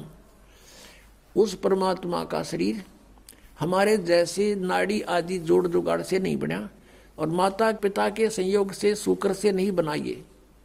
शुक्र मकायम है। शुक्र से बना हुआ, वाली काया नहीं है। नाड़ी भी नहीं उस परमात्मा के शरीर में। शरीर हमारे जैसा एक तत्व से बना नूर से। और वो क्या है? वो कबीर मनीषी, वो कबीर परमात्मा है। मनीषी माने महाविद्वान, तत्वदर्शी संत, मनीषी, तत्वदर्शी संत। वो कबीर जी स्वयंभू, स्वयं प्रकट होते हैं। स्वयं प्रकट होना फिर निराकार की तरह का जो स्वयंभू लिख दिया। और परिभू सबसे पहले प्रगट पुरुष। वो परमात्मा है अपनी वाणी का ज्ञान देने के लिए यहाँ प्रकट होते हैं। तो यहाँ क्या बताते हैं? अदर द्वीप गगन गुफा में तानिज वस्तु सारा। गोरखनाथ से कह रहे हैं, भगवान, तेरा जोत स्वरूपी अलख निरंजन धरता ध्यान हमारा। क्योंकि ये आपने देखा नाथ पंथाले का आलोक निरंजन हमारे गाँव में था एक नाथों का डेरा, है अभी भी वो बाबा आया करता नुकारता आलोक निरंजन अब हमने के बेरा था काल ले आंडा है। ये पता चलिया। आंधे काल का नाम ले अलख निरंजन आटा का लियो माई। तो ये इस अलख निरंजन सुप्रीम पावर मान रहे हैं। परमात्मा कहते हैं, तेरा ज्योत स्वरूपी अलख निरंजन धरता ध्यान हमारा। हार्ड चाम लहू ना मेरे। मेरा शरीर हार्ड चाम से नहीं है। और कोई जाने सतनाम उपासी, यानी मेरे से परिचित व्यक्ति ही उस सतनाम का जाप करने वाला मुझे दे, पहचान सकता है। और तारण तरण अभय पद दाता मैं हूँ कबीर अविनाशी। अपनात्मा